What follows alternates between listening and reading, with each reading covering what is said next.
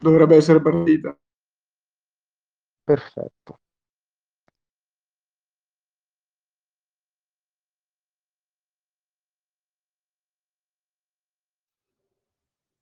Vai, parla pure.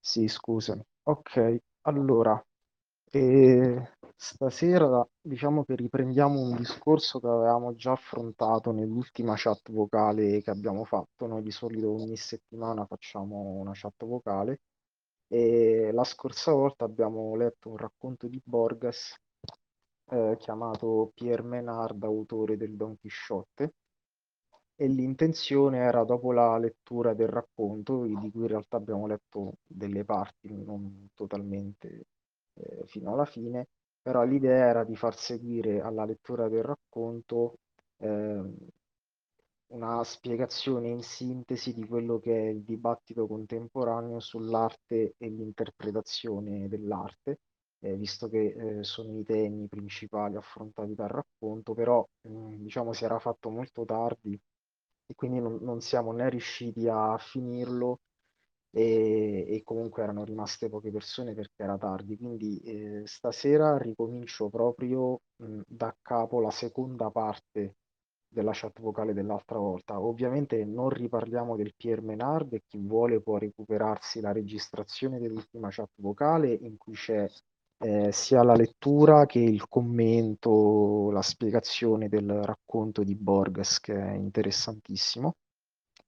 Poi avevo iniziato a parlare di questo articolo eh, chiamato proprio Arte di interpretazione della Internet Encyclopedia of, Philo- of Philosophy, che fa un, un sunto del dibattito contemporaneo su questo tema. Eh, però diciamo ricomincio, quindi um, ripeterò alcune cose, però sull'inizio vado abbastanza veloce nella speranza che stasera riusciamo a dire un po', un po' tutto e io cercherò di fermarmi ogni tanto il più spesso possibile per vedere se c'è qualcuno che vuole fare qualche domanda o eventualmente con- quando ho finito, insomma, spero ci siano un po' di domande, qualche commento, eh, cioè non vi vergognate, se, se non volete farle in vocale, vi ripeto, fatele via testo o in privato a qualcuno degli amministratori oppure sul gruppo eh, di Mondo Filosofia, cioè sul salotto culturale. Allora, eh, intanto due parole sull'argomento. Ovviamente non, non c'è non c'è bisogno che abbiate ascoltato la lettura del Pierre Menard, eh, perché eh, non è, non è necessaria. Allora, parliamo di arte e interpretazione dell'arte, che è un argomento che riguarda sia la critica d'arte, critica letteraria, ma anche critica cinematografica di qualsiasi altra forma d'arte, sia la filosofia dell'arte.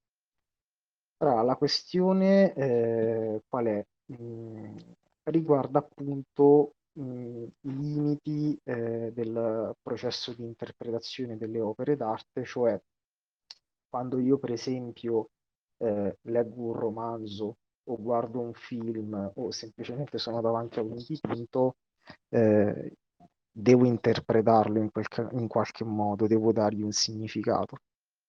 Eh, come fare questo, innanzitutto cosa voglia dire fare questo e quale sia il modo giusto di farlo, ecco, qui si apre un mondo eh, di cui la filosofia si è sempre interessata, ma noi in particolare stasera parliamo di quello che è stato il dibattito eh, della filosofia analitica dell'arte, quindi più il modo in cui è stato trattato nei paesi anglosassoni questo problema, senza poi nulla togliere alle altre eh, trattazioni, perché ripeto, è un problema innanzitutto antichissimo, che potete far risalire anche a Platone, e poi non se ne sono occupati soltanto gli analitici, ma se ne sono occupati anche i continentali, c'è tantissima letteratura anche francese e tedesca su, sull'argomento, ma noi ci concentriamo sul dibattito, eh, diciamo così, analitico, che pone ehm, eh, che pone ehm, l'accento sulle intenzioni dell'autore. Poi capiremo meglio perché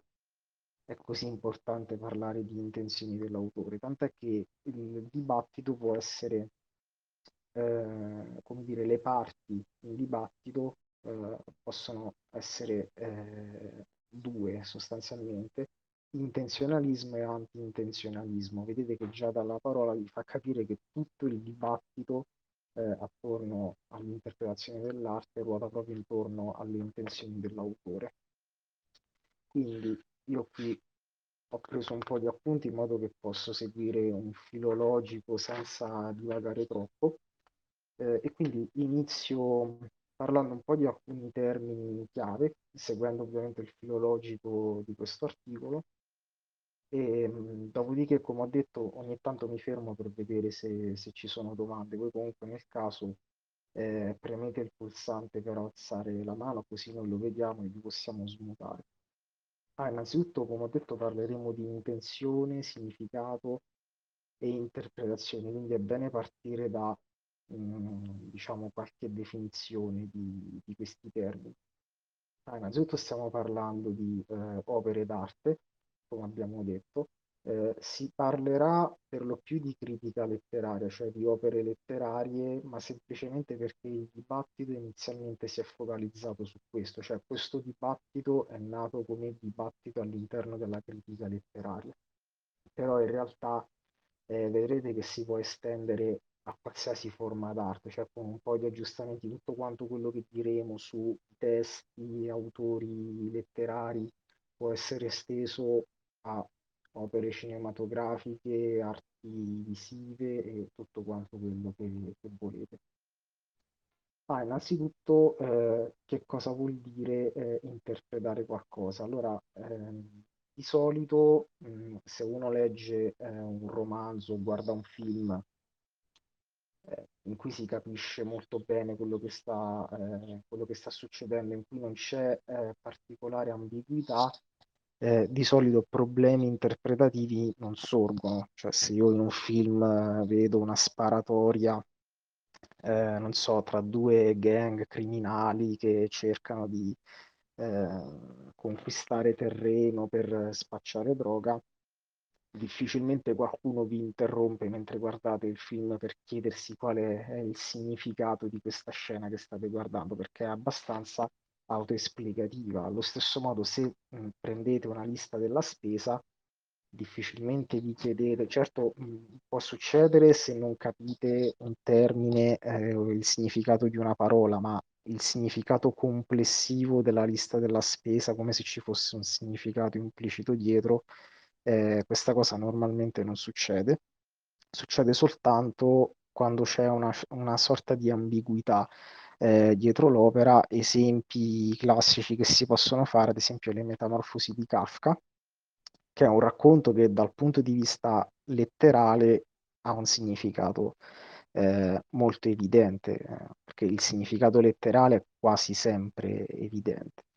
Eh, mentre invece è, è un racconto talmente strano, talmente surreale, che ovviamente viene spontaneo chiedersi quale sia il punto del racconto, cioè il significato implicito, quindi a un livello, mm, come dire, un po' più profondo rispetto a quello letterale, no? Uno si aspetta che ci sia possibilità di fornire un'interpretazione un pochino più ricca rispetto a quella letterale. Questo succede anche con opere non letterarie, ad esempio La Fontana di Duchamp ehm, del 1917 è il famoso eh, orinatoio esposto in una galleria d'arte, che uno lo vede e dice sì, ok, eh, così eh, a prima vista è un orinatoio in una galleria d'arte. Però qual è il punto? Cioè che cosa voleva dire Duchamp esponendo il gabinetto o l'orinatoio nella galleria d'arte? Qui ovviamente c'è un'ambiguità, non è immediatamente evidente il significato eh, che c'è dietro e quindi può nascere il dibattito e ci possono essere diverse interpretazioni. Ah, stasera cerchiamo di capire proprio che cosa i critici e i filosofi hanno detto su questa cosa, cioè eh, siccome è chiaro che ci possono essere più interpretazioni, no? Eh, d'altra parte l'intuito ci dice che tra tutte queste interpretazioni ce ne sarà una che magari è migliore o più corretta delle altre. e quindi eh, tra tre persone che dicono tre cose diverse sulle metamorfosi di Kafka o sul gabinetto di, sulla fontana di Duchamp, magari eh, o tutte e tre si sbagliano o una di queste tre in realtà ha beccato eh, l'interpretazione corretta. Allora, come si fa a capirlo? Eh, cosa significa innanzitutto interpretare e come si fa a trovare eh, l'interpretazione migliore? Ah, innanzitutto, prima di iniziare, volevo far notare una cosa importantissima, perché eh, vedremo che eh, ci torneremo anche più avanti, che questa domanda del chiedersi il significato implicito di qualche cosa ce la facciamo soltanto quando presupponiamo che dietro questo oggetto che stiamo cercando di interpretare c'è appunto un autore anche intelligente, con, con delle intenzioni dietro. Eh, questo banalmente, vedete che se io vado per strada, cammino sulla spiaggia, ok? E trovo mh, mm, dei segni eh, lasciati da molto presumibilmente dal vento e, e dall'acqua sulla spiaggia. Anche se quei segni magari mi ricordano, non so, per associazioni mi ricordano un volto oppure una lettera o una scritta di, di qualche tipo, non andrò a cercare il significato di quello che sto vedendo, se sono sicuro che sono soltanto segni lasciati dall'acqua o dal vento. Allo stesso modo, se voi guardate una nuvola che vi ricorda, non lo so, un animale, non è che state lì a chiedervi qual è il significato, come se dietro quella nuvola a forma di animale ci fosse un messaggio lasciato da qualcuno, perché eh, vi aspettate, diciamo, se non siete estremamente religiosi, vi aspettate che sia eh, semplicemente il caso, cioè che il vento e insomma le condizioni atmosferiche di quel momento hanno fatto sì che la nuvola avesse questa particolare forma che per pura coincidenza a voi vi ricorda un animale. Però la storia finisce lì. E allo stesso modo, se i libri crescessero sugli alberi, oppure se vivessimo eh, nella biblioteca di Babele di cui parla Borges, in cui i libri, cioè dietro i testi non ci sono autori, ma sono letteralmente eh, come dire, naturali, cioè sono um, combinazioni casuali di simboli che a volte eh, prendono eh, come dire, de- delle forme che hanno un senso dal punto di vista sintattico, altre volte no, ma lì non avrebbe molto senso chiedersi quale sia il significato dietro quel testo, dietro quell'altro, proprio perché non c'è dietro nessun autore e non c'è dietro quindi nessuna intenzione. I medievali, ad esempio, si chiedevano quale fosse invece il significato, magari dietro una nuvola con una certa forma o dietro un terremoto o dietro magari un'epidemia di una qualche malattia o anche dietro cioè, il loro modo di studiare la natura, eh, non essendo nemmeno in possesso ancora di, di un metodo di indagine scientifico, eh, attribuendo qualsiasi cosa, eh, qualsiasi anche oggetto naturale e di cui facessero esperienza a Dio, quindi a un autore intelligente che ha fatto quello che ha fatto dietro particolari intenzioni, per quanto imperscrutabile, ecco, questo ci spiega perché i medievali, di fronte ad eventi naturali, oggetti naturali, si comportavano nello stesso identico modo in cui ci comportiamo noi quando entriamo in un museo, in una galleria d'arte. Voi entrate in una galleria d'arte contemporanea, vedete cose magari molto strane, astratte, no? Però vi chiedete quale sia il significato, perché sapete, date per scontato che dietro queste sedie o, gabinetti esposti nella galleria d'arte ci sia dietro un artista, quindi un autore intelligente con una certa intenzione. La stessa cosa facevano i medievali eh, con eventi naturali. Questo semplicemente per ribadire quanto sia importante il concetto di, di autore e di intenzioni dell'autore eh, dietro proprio la, possibilità di, di, iniziare a parlare di interpretazioni e di significati impliciti, perché vedete che altrimenti no, non avrebbe molto senso farlo.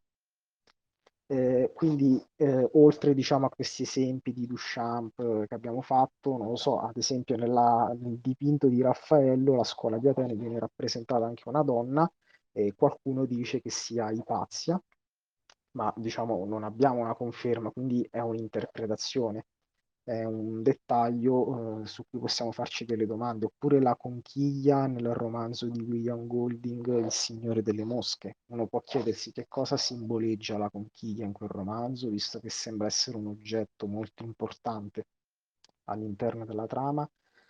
Ehm, quindi possiamo dire in generale che cercare di interpretare un'opera vuol dire cercare di attribuirle eh, un significato, non semplicemente il, signi- il significato manifesto e- ed evidente dell'opera, ma un significato eh, implicito che non è immediatamente catturabile semplicemente eh, leggendo mh, mm, quel racconto oppure guardando quel film.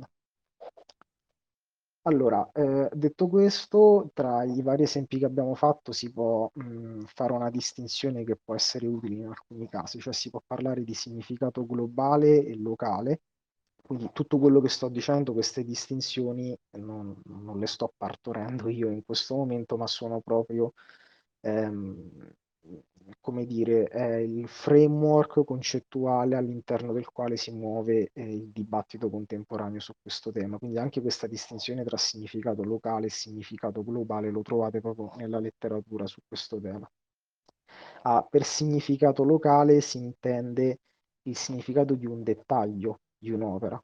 Esempio che ho fatto, la donna raffigurata nel dipinto di Raffaello, ossia la scuola di Atene, se sia Ipazia, se non sia Ipazia, o se magari non è nemmeno una donna, ma è in realtà soltanto un uomo con dei tratti un po' eh, femminili. Eh, ecco, questo eh, riguarda mh, il significato locale di un'opera, cioè solta- c- stiamo cercando il significato di una parte circoscritta di un'opera. Stessa cosa per la conchiglia del romanzo di Golding o il finale di un film, la scena di un film o un, un avvenimento in, in un racconto. Parliamo invece di significato globale quando ci chiediamo proprio il significato complessivo di un'opera, cioè qual è lo, mm, come dire, il punto principale di quell'opera. E esempi di questa cosa sono quelli che abbiamo fatto all'inizio, ad esempio uno legge le Metamorfosi, finisce il racconto e dice bene, ho capito letteralmente cosa è successo, ho capito che il protagonista si è svegliato, aveva questo corpo di insetto e sono successe queste cose. Ok, però qual è il punto? Cioè, ah, che senso ha questo racconto? Cosa voleva dire eh, Kafka? O allo stesso modo quando abbiamo parlato di Duchamp, ho capito che tu hai preso l'urinatoio e l'hai messo nella galleria d'arte, ma qual è il tuo punto? Qual è il significato di, di questo gesto che hai fatto? Eh, quindi questo è, è bene tenerne, tenerne, conto di questa, di questa distinzione e diciamo che semplificando l'osso, siccome abbiamo detto che interpretare significa attribuire o trovare un significato uh, ad un'opera, eh, diciamo che il dibattito tra intenzionalisti e anti-intenzionalisti può essere visto anche da questo punto di vista. Da una parte c'è chi dice che il significato va trovato, nel senso che il significato è qualcosa che l'opera contiene già, tu lo devi trovare, ecco perché alla fine l'interpretazione e quindi il significato legittimo, tra virgolette, è soltanto uno. È come, eh, come dire, è come scoprire un nuovo continente, anche se nessuno sa dell'esistenza di quel continente, cioè anche prima che Colombo o chi per lui raggiungesse l'America, l'America stava comunque lì, anche se nessuno, nessun europeo almeno l'aveva ancora scoperta. Allo stesso modo, se anche nessuno riuscisse mai a trovare qual è il vero significato delle metamorfosi di Kafka oppure del, della fontana di, di Duchamp, resta il fatto che il significato è qualcosa di oggettivo che eventualmente è compito del critico, dell'interprete andare a scoprire. Questo una parte del dibattito. Altri diranno invece che il significato viene imposto all'opera, attribuito all'opera, eh, quindi non è qualcosa che viene scoperto, ma è come se il significato venisse costruito dall'interprete. Questa ovviamente è una concezione, cioè la prima è un po' più intuitiva, immagino, si avvicina un po' di più al senso comune. La seconda, detta così, sembra un po' più estrema, eh, un po' più postmoderna, una cosa del genere, però eh, piano piano ci, ci arriviamo. Allora, ultima cosa che volevo dire prima di fare mh, una piccola pausa per vedere se qualcuno ha qualche domanda o perplessità, è che eh, quando ci poniamo eh, domande interpretative, ok? Eh, abbiamo detto che se è una questione molto semplice, cioè se non è un- se questa questione non è sollevata da delle ambiguità di fondo molto forti, eh, generalmente non ci sono problemi, nel senso se noi non capiamo una scena di un film, ma semplicemente perché non abbiamo fatto attenzione, c'è qualche nostro amico che ci fa notare delle cose che non avevamo notato, eh, diciamo, ah ok, sì sì, hai ragione, non, non avevo notato questa cosa e quindi è tutto chiaro. Purtroppo non è sempre così, eh, voi sapete benissimo che ci sono molte scene di film, soprattutto i finali, eh, che ne so, per esempio il finale di Inception di Christopher Nolan, senza fare spoiler, quindi eh, non lo dico, però ci sono tanti casi in cui tu stai lì e magari il film l'hai rivisto anche due volte, tre volte, quattro volte insieme ai tuoi amici, o il romanzo l'hai letto, riletto, riletto, riletto, ma ancora non, non- non- continua a sembrarti ambiguo. Cioè, può significare talmente tante cose che non riesci a, eh, come dire, a trovare un- un'interpretazione privilegiata. Allora, in questo caso, cosa si fa solitamente? E arriviamo al punto. Se non riesco a decidermi eh, sull'interpretazione eh, da conferire a un'opera, la cosa che viene spontaneo, spon- viene proprio spontaneamente farlo, è andare a cercare quello che dice l'autore, perché intuitivamente per noi, come abbiamo detto all'inizio, siccome ha senso eh, andare alla ricerca di un significato nascosto, implicito di un'opera soltanto se presupponiamo un autore con, con delle sue intenzioni, potremmo dire intuitivamente, anche se è una cosa delicata, lo, lo vediamo più avanti, che il significato dell'opera coincide con le intenzioni originarie dell'autore. E quindi se l'opera è molto ambigua e non mi permette di, di capire queste intenzioni e, e io non so che fare, beh, la cosa, eh, la cosa più semplice da fare in questi casi è andare a vedere appunto se riesco a ricostruire queste intenzioni dell'autore per altre fonti. E quindi se l'autore è vivo, magari che ne so, è, è un mio amico, allora vado a chiederglielo direttamente, come quando, eh, non so, in una conversazione, poi vedremo che alcuni filosofi e critici hanno fatto proprio questa analogia tra interpretazione delle opere d'arte e conversazione. Se io sto parlando con qualcuno e questo qualcuno dice qualcosa di ambiguo, che non si capisce, che ne so, se è una dichiarazione o cose del genere e non si riesce a capire, beh, la cosa migliore da fare in questi casi è chiedergli proprio, scusa, cosa intendevi dire quando hai detto questa cosa qui. Ecco, sarebbe utile farlo anche nel caso delle opere d'arte. Per esempio, andare da Raffaello e dirgli: Ma Raffaello, quella donna che hai dipinto nella scuola di Atene è Ipazia o non c'entra niente? Oppure andare da Duchamp e dirgli: Duchamp, ma perché hai voluto mettere eh, l'urinatoio nella galleria d'arte? Per quale motivo? Quindi, se potessimo fare questo, saremmo tutti contenti. Ovviamente, nella maggior parte dei casi, l'autore è o morto oppure non si presta a queste domande. Quindi, quello che si fa è andare alla ricerca di documenti personali, quindi diari, lettere, oppure, che ne so, interviste, biografie, autobiografie.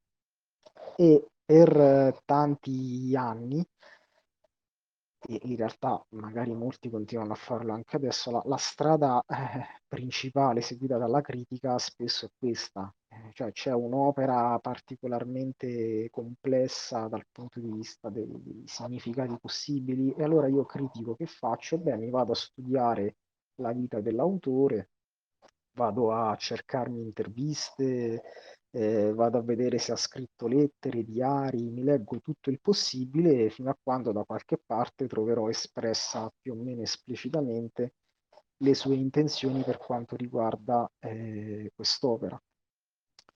Quindi Ecco perché allora si parla delle intenzioni dell'artista e in generale quando si parla di intenzionalismo e quindi degli intenzionalisti, cioè quei filosofi dell'arte o quei critici che mh, volendo fare questa classificazione appartengono all'intenzionalismo, antepongono le intenzioni dell'autore anche a costo di andarle a reperire, a reperire da fonti esterne, come appunto biografie, diari e lettere, al significato dell'opera, cioè prima di arrivare a conferire un significato all'opera, cercano prima di ricostruire le intenzioni originarie dell'autore, usando tutti quanti questi materiali esterni, eh, e poi una volta ricostruite le intenzioni dell'autore, allora andiamo a dare un significato all'opera. Per esempio, magari ritroviamo una lettera di Raffa- che Raffaello scrisse a qualche altro artista, e in quella lettera c'è scritto: Ah, sai, nel mio nuovo dipinto ho voluto raffigurare anche Ipazia. E lì noi tutti contenti, ah, ecco svelato il mistero. Allora, quella donna nella scuola di Atene in realtà eh, è proprio Ipazia, come diceva Raffaello in questa lettera. Oppure scopriamo che Marcel Duchamp ha scritto un libro in cui ha spiegato un po' eh, le sue idee su, sull'arte quindi troviamo una spiegazione per quell'opera d'arte.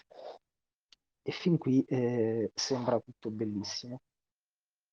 Come ho detto però esiste anche l'altra parte della medaglia, ossia gli anti-intenzionalisti, cioè quelli che si scontrano contro questo approccio e tra poco vediamo, vediamo perché eh, questa cosa li fa arrabbiare. Eh, io mi fermo proprio un minuto, anche di meno, solo per vedere se intanto c'è qualcuno che, non so, vuole fare qualche domanda, commento, intervento. Potete farlo a voce o scritto, eh?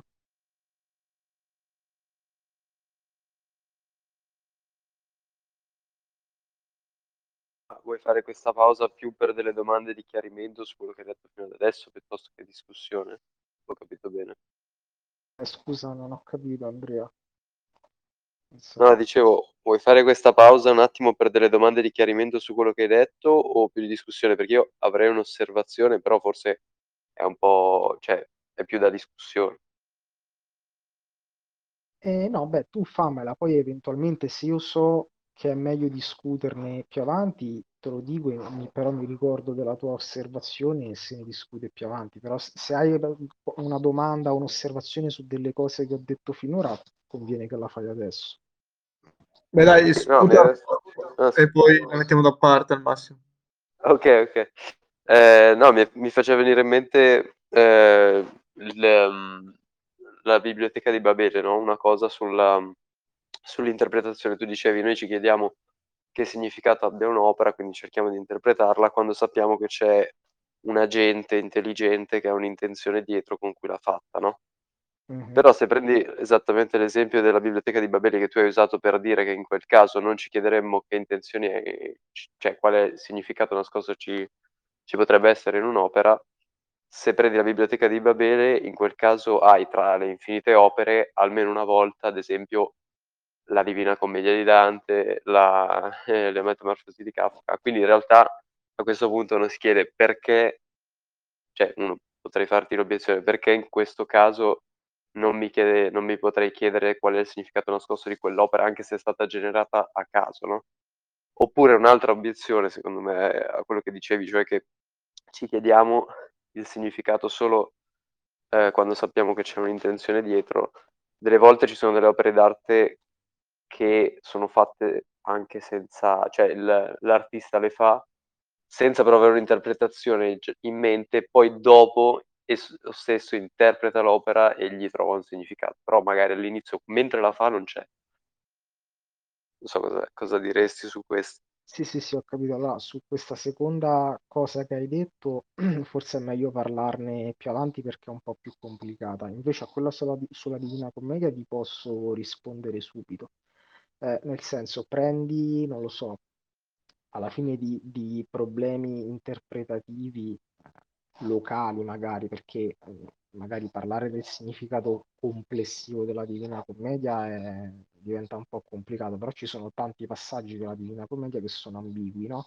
E quindi che ne so, per esempio nel terzo canto dell'Inferno c'è colui che fece il gran rifiuto, che c'è chi dice che è Ponzio Pilato, chi dice che è Celestino V, ci sono più interpretazioni e di passaggi così su, lungo tutta la Divina Commedia ce ne sono tantissimi, no? Ora, finché uno si immagina Dante che ha scritto la Divina Commedia e che quindi, non so, io come faccio a decidere se è Ponzio Pilato, Celestino V? Non so, di solito quello che fanno i dantisti è andare a leggersi altre cose che ha scritto Dante per vedere se a lui stava molto a cuore questa questione di Celestino V. Non lo so, però diciamo già il fatto di partire dal fatto che è stato scritto da Dante, che è vissuto in un certo periodo, eh, insomma, che aveva determinati riferimenti culturali, sembra una domanda innocua. Se invece la Divina Commedia si trova in un libro della biblioteca di Babele, oppure per fare un esempio assolutamente analogo, è stata scritta dalla proverbiale scimmia che batte a caso i tasti della macchina e dopo un tempo infinito eh, esce fuori la Divina Commedia con quel passaggio su colui che fece il gran rifiuto. E mettiamo che un critico o un lettore qualsiasi si chieda chi sia in realtà la persona a cui si sta riferendo questo passaggio. E se ci pensi un attimo, non, non sembra che abbia molto senso farsi questa domanda. Perché è chiaro che mentre la scimmia batteva i tasti sulla macchina, non aveva nessun personaggio in mente, cioè per puro caso ah, è uscita fuori quella combinazione di parole. Eh, ovviamente queste parole, siccome rispettano la sintassi de- dell'italiano, ri- riesco a dare loro un significato letterale. Però andare a cercare un significato nascosto non, non sembra avere tanto senso se dietro non c'è Dante, ma c'è una scimmia che non sapeva quello che faceva e per puro caso ha tirato fuori la Divina Commedia.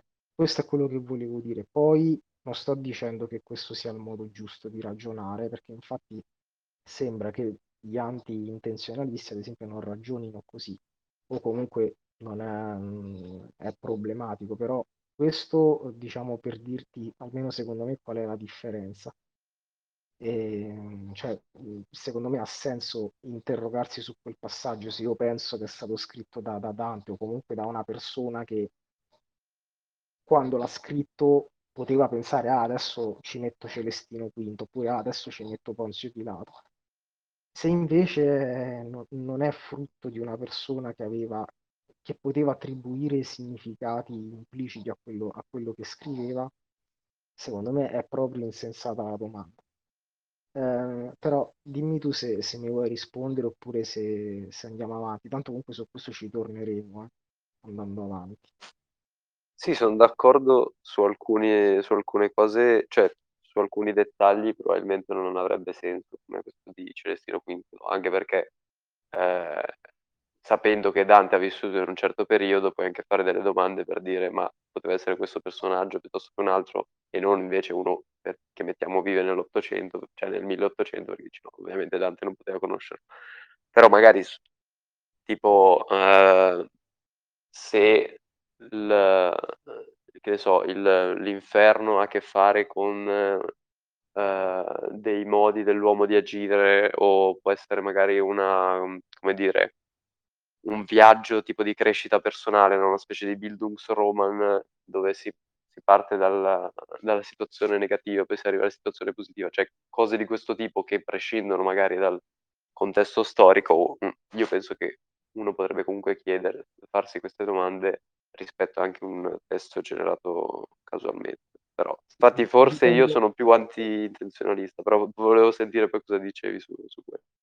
Yeah, dipende molto da appunto quello che ho detto prima, no? Il significato uno può vederlo, può vederlo o come parlo di significati impliciti sempre, eh, perché il significato letterale è banale, basta che sia un testo che rispetta le regole eh, della sintassi di un certo linguaggio. Però quando parliamo di significati impliciti, eh, ad esempio nel, nel, linguaggio figurato, nelle metafore, nelle allusioni come questa di Dante, de, di colui che fece il gran rifiuto. Ehm, in questi casi a me pare che andare a cercare appunto il significato implicito sia come se io, dopo aver visto la nuvola e aver detto che la nuvola mi ricorda, non lo so, un elefante, mi chiedessi mh, qual è la metafora che c'è dietro.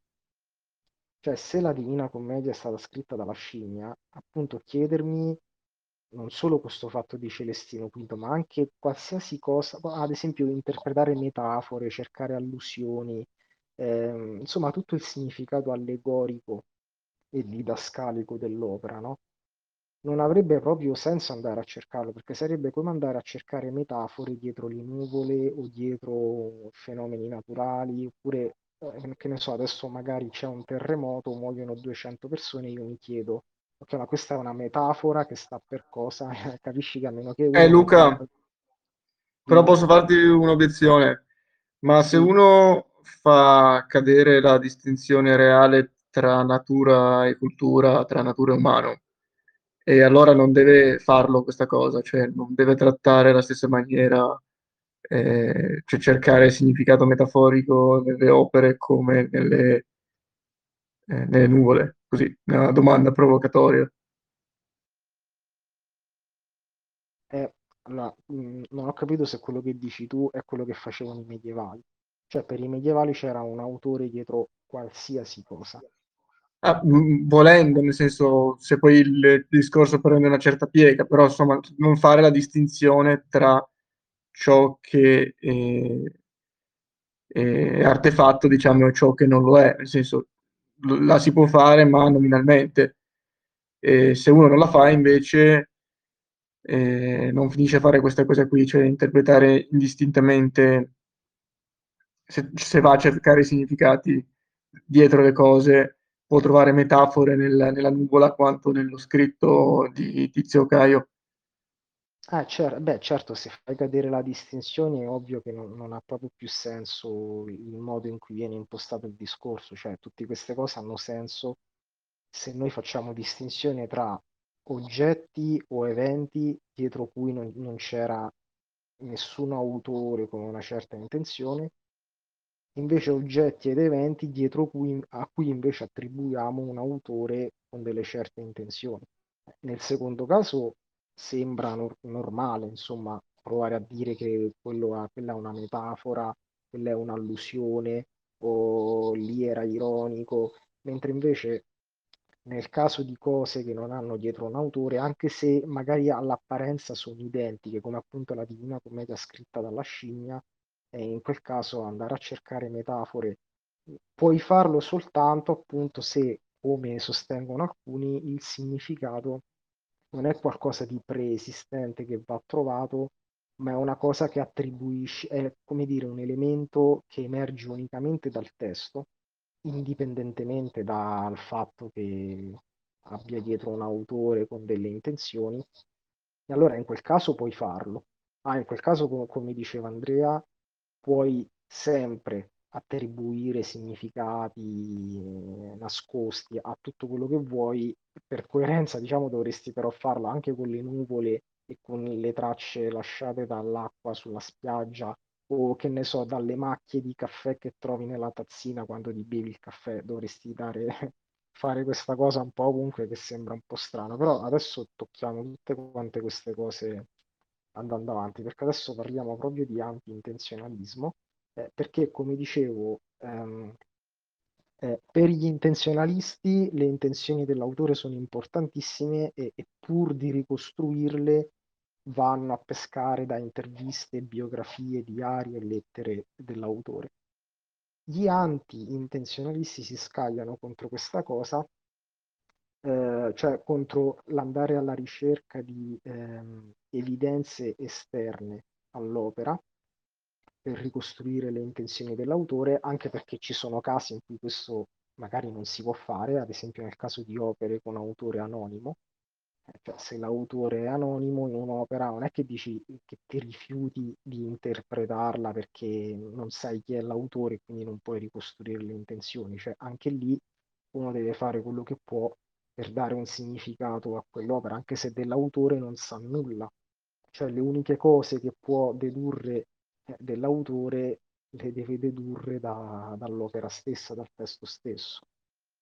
E gli anti-intenzionalisti quindi sostengono che l'opera stessa, quindi nel caso ad esempio di un'opera letteraria, è il testo stesso che può contenere evidenze delle intenzioni dell'autore. Quindi, eh, semplificando, mentre gli intenzionalisti partono dalle intenzioni dell'autore per ricostruire il significato dell'opera, gli anti-intenzionalisti invece partono dal significato dell'opera e quindi per loro il processo di interpretazione è praticamente indipendente dalle intenzioni dell'autore. E poi dopo aver dato significato all'opera eventualmente emergono quelle che potevano essere le intenzioni dell'autore, però emergono proprio dall'opera stessa, non dall'autobiografia, dalle lettere, dai romanzi che sono tutte quante cose esterne, eh, esterne all'opera. E poi loro pongono anche l'enfasi sul fatto che l'intenzione che può essere definita in tanti modi. Eh. Infatti io questa parte che vi sto riassumendo riguarda proprio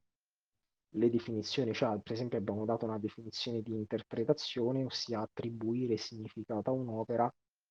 Sull'intenzione, mm, mh, mm, alcuni di voi forse sapranno che in filosofia della mente si dibatte tantissimo di intenzionalità che è un concetto molto più ampio delle intenzioni di cui stiamo parlando qui, eh, però ci sono comunque delle intenzioni, eh, de- delle, scusate, delle, delle connessioni. Ehm, quindi come la definiamo l'intenzione? Eh, cioè che definizione si può dare?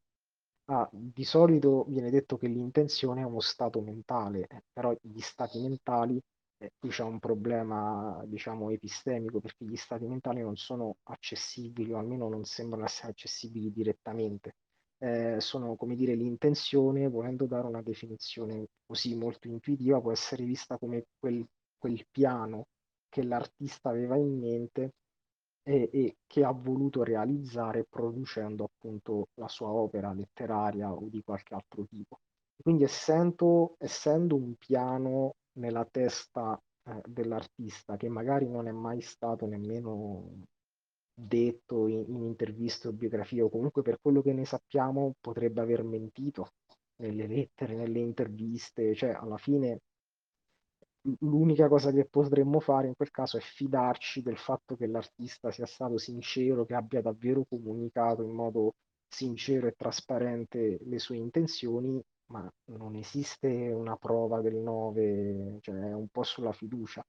E essendo l'intenzione uno stato mentale, dicono gli intenzionalisti, sembra una cosa un po', eh, come dire, utopica a andare a cercare qual era la vera intenzione dell'artista.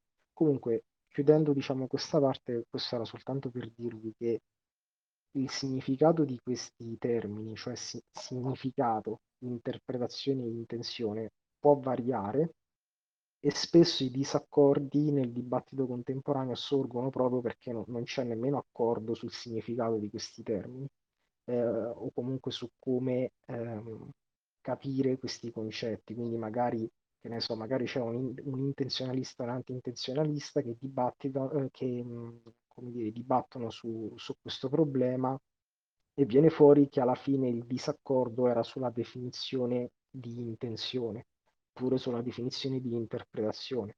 Però noi non parliamo di questo stasera perché sarebbe, diciamo, un po' un macello e partiamo subito a parlare un pochino più nel dettaglio di queste posizioni partendo dall'anti-intenzionalismo. Quindi parlando dell'anti-intenzionalismo e poi delle critiche che sono state mosse all'anti-intenzionalismo, perché è interessante. Ah, innanzitutto l'anti-intenzionalismo è stata la prima teoria eh, dell'interpretazione che è emersa in ambiente analitico.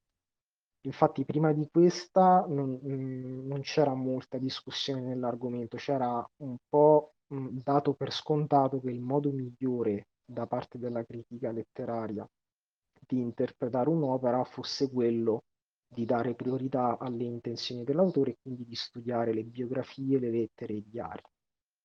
Poi a seguito di questo movimento del nuovo criticismo nato in America negli anni 90, eh, questo movimento nacque proprio come reazione al, al criticismo biografico, chiamiamolo così, perché si concentrava talmente tanto sullo studio della vita degli autori che, eh, e cercavano di ricostruire, di trovare un significato dopo aver ricostruito la vita mentale dell'autore, che eh, per questi diciamo anti-intenzionalisti la critica letteraria era diventata più critica delle biografie che critica dei lavori in sé, cioè come se si parlasse più della vita degli autori che, che delle loro opere. Quindi partendo da questo il critico letterario eh, William Wimsott e il filosofo Monroe eh, Beardsley eh, scrissero questo paper nel 1946 che ha avuto una lunghissima eco eh, chiamato The Intentional Fallacy, la fallacia intenzionale. Quindi per loro alla base dell'intenzionalismo c'era proprio una specie di, di fallacia logica.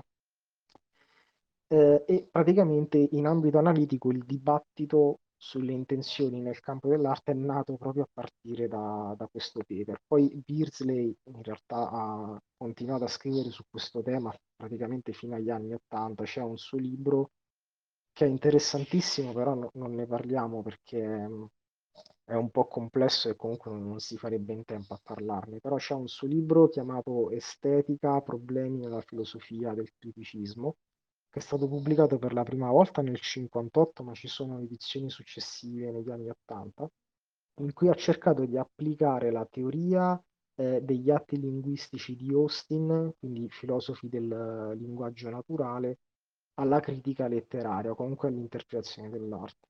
E in questo articolo della Internet Encyclopedia of Philosophy si parla un po' anche di questo, io quella parte la salto perché è la parte più complessa e uno dovrebbe, ci dovrebbe passare un'ora soltanto su quella, quindi io la salto, però se a qualcuno di voi interessa andatela a vedere perché è veramente molto, molto interessante, quindi si parla di atti illocutori e Beardsley dice che ehm, le opere d'arte sono atti illocutori falliti e da qui cerca di derivare il fatto che eh, non ha senso andare a usare le intenzioni dell'autore come riferimento. Però, allora, chiudo questa parentesi e vado avanti.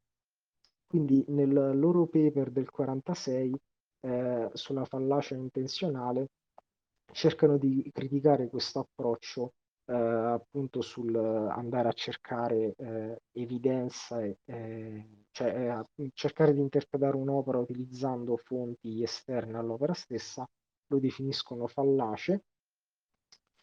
E, ehm, e diciamo partono, c'è un, un, principio di autonomia, si chiama proprio principio di autonomia di Beasley perché l'ha coniato lui, eh, il quale sostiene semplicemente che un'opera d'arte dal punto di vista del significato è autonoma, cioè tutto quanto quello che ti serve per interpretare correttamente un testo, e qui vi ripeto, Beardsley parlava di critica letteraria e di testi, ma questo lo, nella vostra mente estendetelo sempre a qualsiasi opera d'arte vi venga in mente, anche nella musica e nel cinema tutto quanto quello che vi serve per interpretare un'opera è all'interno dell'opera stessa. Quindi se leggete un romanzo, non importa quanto ambiguo, che ne so, le metamorfosi di Kafka o il processo di Kafka, il principio di autonomia di Beersley dice che voi per interpretare il processo di Kafka non dovete andare a leggere la biografia di Kafka, non dovete andare a leggere le lettere e i diari di Kafka, ma dovete leggere solo il processo di Kafka. Lo leggete con attenzione, cercate bene di eh, collegare in modo coerente tutti quanti gli elementi interni del testo e vedrete che salterà fuori una sola interpretazione privilegiata tra, tra tutte le altre. Eh, poi l'esempio che fa Beersley è quello della statua. Lui dice che se uno scultore fa una statua di un uomo rinchiuso dentro una gabbia, non ho alcun bisogno di andare a leggere la biografia del, dello scultore o a leggere i suoi diari perché eh, sembra essere abbastanza eh, trasparente, nel senso noi partiamo comunque da una conoscenza di base di alcune convenzioni artistiche e quindi ovviamente eh, è chiaro che una persona che non conosce queste convenzioni artistiche potrebbe avere difficoltà, però generalmente siccome l'artista dà per scontato che come dire, i fruitori delle sue opere siano in possesso di una conoscenza di base di certe convenzioni sia linguistiche che artistiche, eh, chiunque, eh, diciamo, vive in un certo contesto è in grado di dire, ah, questa statua, per esempio, simboleggia il destino dell'uomo, una cosa del genere, no? E questo senza andare minimamente a scomodare l'autore e le sue intenzioni. Questo, tra l'altro, se ci pensate, è quello che avviene, credo, la maggior parte del- delle volte, perché io non penso che quando voi, cioè, ovviamente dipende da persona a persona, però non penso che tutti quanti quelli che leggono un romanzo, prima di leggere il romanzo, vadano a studiarsi nel dettaglio la vita dell'autore, a leggersi lettere, diari, corrispondenze. Eh, anzi, può capitare, eh, soprattutto se il romanzo magari è stato scritto da un autore contemporaneo, che uno proprio parta a leggere il romanzo e, e non, magari non, non si ricorda nemmeno il nome dell'autore che l'ha scritto, e alla fine solo leggendo il romanzo riesce a farsi un'interpretazione abbastanza chiara, coerente, consistente de- del, del romanzo, di quello che voleva dire, dei- delle metafore, delle varie allusioni nascoste al suo interno. Quindi l'esperienza in parte eh, sembra con- confermare questa cosa. Ah, siccome viene posta molto l'enfasi appunto su- sulle convenzioni linguistiche e letterarie, questa posizione viene chiamata anche convenzionalismo, quindi eh, lo ripeto, non c'è bisogno di andare, secondo l'anti-intenzionalismo di Beardsley, non c'è bisogno di andare a eh, ricostruire le intenzioni dell'autore utilizzando elementi esterni, ma c'è comunque bisogno di un minimo di eh, competenze linguistiche, enciclopediche e avere una, una minima conoscenza di quelle che possono essere le convenzioni letterarie. Quindi il focus però è sugli elementi quindi, interni del testo e quindi la, la convenzione viene vista come la condizione necessaria e sufficiente per determinare eh, il significato di un'opera. Ehm, la fallacia poi che secondo Beardsley e Wimsatt viene commessa dagli intenzionalisti viene espressa in questo modo che secondo me è un po' circolare, però um, ve lo riassumo in, uh, in, poco. Loro dicono che um, se c'è un artista che parte con una certa intenzione, quindi intenzione intesa come l'abbiamo definita prima, come un piano che lui ha in mente mentre realizza l'opera, ok? Ci sono due casi. O l'artista ha successo, cioè riesce effettivamente a eh, trasmettere attraverso l'opera questo piano che aveva in mente, oppure non ci riesce. Allora, nel primo caso, se ci è riuscito, vuol dire che qualsiasi persona in possesso delle competenze linguistiche, enciclopediche, conoscenze delle eh, convenzioni letterarie comuni eh, che l'artista si aspettava i fruitori eh, insomma, che, che conoscessero, e allora quell'intenzione viene fuori semplicemente analizzando l'opera, se è andato tutto a buon fine, se è andato tutto come l'artista voleva. E quindi non c'è alcun bisogno di biografie e lettere, ma l'intenzione dell'autore appunto traspare dall'opera stessa, da elementi interni all'opera stessa. Se invece non c'è riuscito, cioè l'autore ha, eh, eh secondo eh, gli anti-intenzionalisti, fallito miseramente nel suo progetto. Per esempio, che ne so, voleva fare, eh, scrivere un racconto che parlasse di, eh, di nichilismo o cose del genere e chi va a leggerlo però capisce tutt'altro perché il testo sembra suggerire una cosa completamente diversa. E beh, in questo caso, dicono gli anti-intenzionalisti, sarebbe un po' sciocco insistere sul fatto, eh, ma eh, l'autore ha insiste- nella sua biografia ha detto che quest'opera significava questo. Eh, cioè, gli anti-intenzionalisti dicevano: no, ma eh, non mi importa a questo punto eh, che cosa ha detto l'autore nella sua biografia. Cioè, l'opera, per qualsiasi persona di cultura media, viene fuori eh, praticamente in modo palese che sembra scritta con quest'altra intenzione dietro.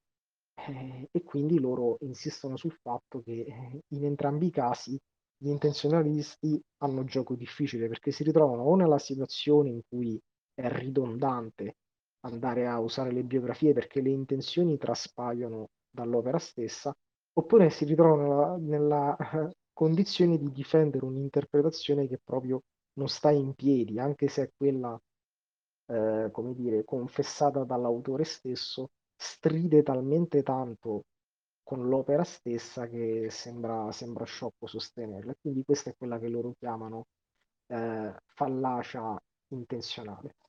Insomma, il punto è che per loro basta il possesso di queste convenzioni linguistiche di base e si riesce a, inter- a determinare in modo univoco, univoco il significato di un'opera. Allora, quindi la parte che dicevo sugli atti linguistici la, la sappo, adesso mh, mm, vi voglio dire un poco quali sono state le reazioni a, mm, a queste argomentazioni. Eh, perché... Luca, aspetta, uh, una domanda. Sì, sì, sì. sì. Eh, questa è di chiarimento. Uh, in entrambe le posizioni che, che stiamo considerando, no? intenzionalisti e anti-intenzionalisti, non ho capito, entrambe puntano comunque a ricostruire le intenzioni dell'autore, ma nel caso degli anti-intenzionalisti uh, magari danno meno importanza o non considerano altre opere. E altra domanda, se in entrambi i casi eh, sostengono che ci sia un'unica interpretazione corretta o poche interpretazioni corrette. Allora, no, l'obiettivo principale in entrambi i casi, eh, che è diciamo anche il focus di, di questo tema, è in, l'interpretazione di un'opera, quindi trovare il significato di un'opera. Allora, gli anti-intenzionalisti ovviamente non dicono che dietro un'opera non ci siano delle intenzioni. E è vero che tu hai fatto l'esempio di opere che vengono fatte come se non ci fosse alcuna intenzione. A me, per esempio, mi viene in mente Salvador Dalì, che quando faceva, dipingeva quelle cose stranissime, eh, surreali, non, non, è che lo faceva per, mh, come dire, non sono né allegorie né simboli di alcun tipo, è praticamente lui, probabilmente anche sotto, sotto droghe o comunque in stati mentali un po' allucinati, di getto in modo molto istintivo, quasi inconscio, disegnava queste cose.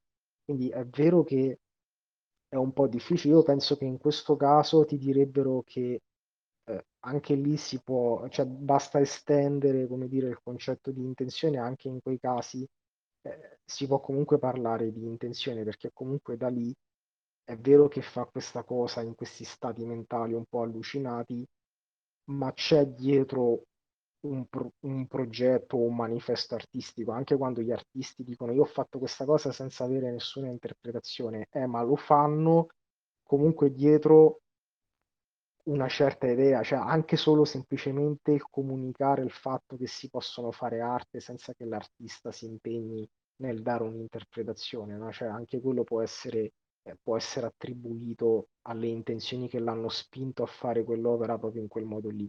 Però vabbè, di queste cose in realtà l'articolo non ne parla, quindi non, non ti so dire che cosa eh, il dibattito contemporaneo ha da dire su quell'esempio lì. Ehm, però per quanto riguarda la tua domanda, eh, quindi sulle intenzioni, gli anti-intenzionalisti non dicono che non ci sono intenzioni eh, dietro un'opera da parte dell'autore, cioè un motivo per cui l'autore ha fatto quell'opera eh, c'è, poi a volte è esplicito, a volte no. Però per gli intenzionalisti le intenzioni dell'autore eh, sono proprio il punto da cui partire per dare significato all'opera. Quindi per loro, proprio per il processo interpretativo, bisogna partire dalle intenzioni dell'autore, perché alla fine sono la condizione necessaria e anche sufficiente. Cioè tu se sai le intenzioni dell'autore sai tutto. E quindi paradossalmente ti, ti direbbe qualcuno, puoi anche non leggerlo il libro, basta che vai a leggerti eh, quello che l'autore, l'intervista dell'autore in cui l'autore ha detto io volevo dire questo con questo libro e tu hai già trovato l'interpretazione corretta dell'opera. Gli anti-intenzionalisti invece dicono che il testo o l'opera è autonoma, cioè il significato emerge semplicemente dall'opera, anche senza sapere praticamente quasi nulla dell'autore. Questo non vuol dire che non ci sia un'intenzione dietro, ma anzi, dopo che tu hai interpretato l'opera, riesci a ricostruire anche quelle eh, che erano le intenzioni dell'autore. Per esempio, se io leggo un racconto e dopo averlo analizzato per bene scopro che è un'allegoria, che ne so, è un'allegoria della guerra tra, tra gli uomini, e allora ti direbbe anche l'anti-intenzionalista, l'autore aveva appunto l'intenzione di eh, fare questa allegoria sulla guerra tra gli uomini. E se non è così, dicono gli anti-intenzionalisti, vuol dire che l'artista ha fallito nel fare quello che voleva fare. Eh, cioè lui voleva realizzare un'opera partendo da un certo progetto che aveva in mente, è venuta fuori una cosa completamente diversa, quindi ha fallito. Eh, quindi non so se ti ho risposto, per entrambi ci sono le intenzioni, però per gli intenzionalisti quella è proprio la condizione necessaria e sufficiente per interpretare un testo. Invece per gli anti-intenzionalisti il testo è autonomo, no, non c'è bisogno che tu sappia in anticipo le intenzioni dell'autore per interpretarlo. Eh, sono riuscito a, a spiegarti quindi. Sì, quindi credo che gli intenzionalisti siano più inclini a sostenere che eh, esiste un'inter- un'unica interpretazione corretta e quella è quella dell'autore, poi puoi scoprirla in vari modi, mentre gli anti-intenzionalisti siano più inclini a un pluralismo delle interpretazioni, potremmo dire in realtà quello viene visto come un, un punto debole dell'anti-intenzionalismo. Cioè, eh, comunque adesso andando avanti vediamo, vedrai che ci arriviamo, però mh, in generale questo articolo, eh, questo articolo che sto seguendo come riferimento non insiste molto su, sulla pluralità delle interpretazioni, è come se desse, ehm, desse per scontato eh, che deve comunque esserci un'interpretazione migliore e che la teoria migliore è quella che riesce a diminuire il più possibile il numero di, di interpretazioni possibili. Però adesso andando avanti eh, ci arrivo a questo. Um, quindi ok, dove ero? Ok, quindi stiamo parlando delle, delle obiezioni obiezioni che possono essere fatti agli anti-intenzionalisti. Ecco, appunto, mi ricollego, eh, quello, neanche a farlo apposta, proprio l'ultima cosa che ho detto, cioè una delle prime critiche che è stata mossa all'anti-intenzionalismo, eh, che tra l'altro vi ripeto, l'anti-intenzionalismo era la posizione più popolare a metà del XX secolo. Oggi in realtà l'intenzionalismo è quella più popolare eh, quindi gli anti-intenzionalisti oggi in realtà eh, sono in minoranza nel dibattito contemporaneo. Allora, una delle prime critiche che è stata mossa è appunto quella della pluralità de- delle interpretazioni, ossia il fatto di utilizzare le intenzioni dell'autore eh, come punto fisso per determinare l'interpretazione di un'opera. No? Alla fine l'autore eh, dirà io intendevo dire questo e eh, se è chiaro e preciso in quello che dice, emerge dalle sue parole una ed una sola interpretazione e quindi se noi eravamo in quella situazione scomoda in cui leggevamo le metamorfosi di Kafka ci venivano in mente tante interpretazioni, tutte buone, tutte possibili, permesse dal testo, basta andare a vedere quello che diceva Kafka, se l'ha detto da qualche parte, e tra tutte queste mi viene fuori che soltanto una era quella giusta. Ora, gli anti-intenzionalisti questa cosa non lo possono fare, visto che per loro il testo è autonomo e quindi anche se è vero che in molti casi riusciamo a, ad interpretare bene un testo senza problemi, ce ne sono tanti altri, cioè nel caso di opere particolarmente ambigue come La fontana di Duchamp, l'arte concettuale, alcuni passaggi anche della Divina Commedia, eh, film, che ne so, i film di Lynch, cose del genere, no? Lì eh, veramente non sembra, cioè se gli anti-intenzionalisti vogliono sostenere che emerge una sola interpretazione dall'analisi del testo, comunque dell'opera, e l'esperienza invece ci dice che non è così. Eh, per esempio, nel caso del processo di Kafka ci sono tante interpretazioni tutte diverse, tutte anche piuttosto interessanti che sembrano tutte essere permesse dal testo, cioè nessuna di queste interpretazioni contraddice il testo. Sono tutte coerenti con il testo, ma se non vuoi fare appello a nessun'altra cosa, oltre agli elementi interni dell'opera, del testo, come fai a decidere? Come decidi tra, tra queste interpretazioni? E quindi questa eh, viene vista come, una, come, un aspetto negativo eh, dell'anti-intenzionalismo. E, um, un attimo solo.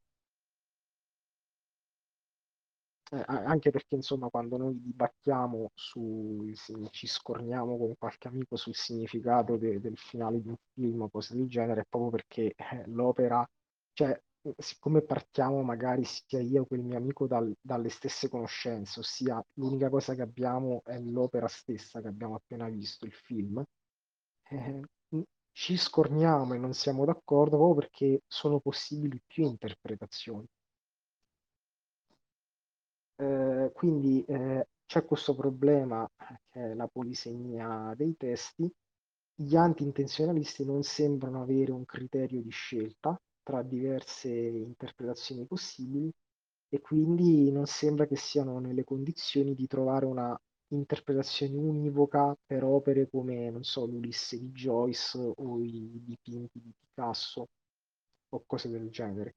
Beardsley invece eh, insisteva sul fatto che andando ad esaminare eh, in modo molto dettagliato l'opera, emergesse comunque una singola interpretazione.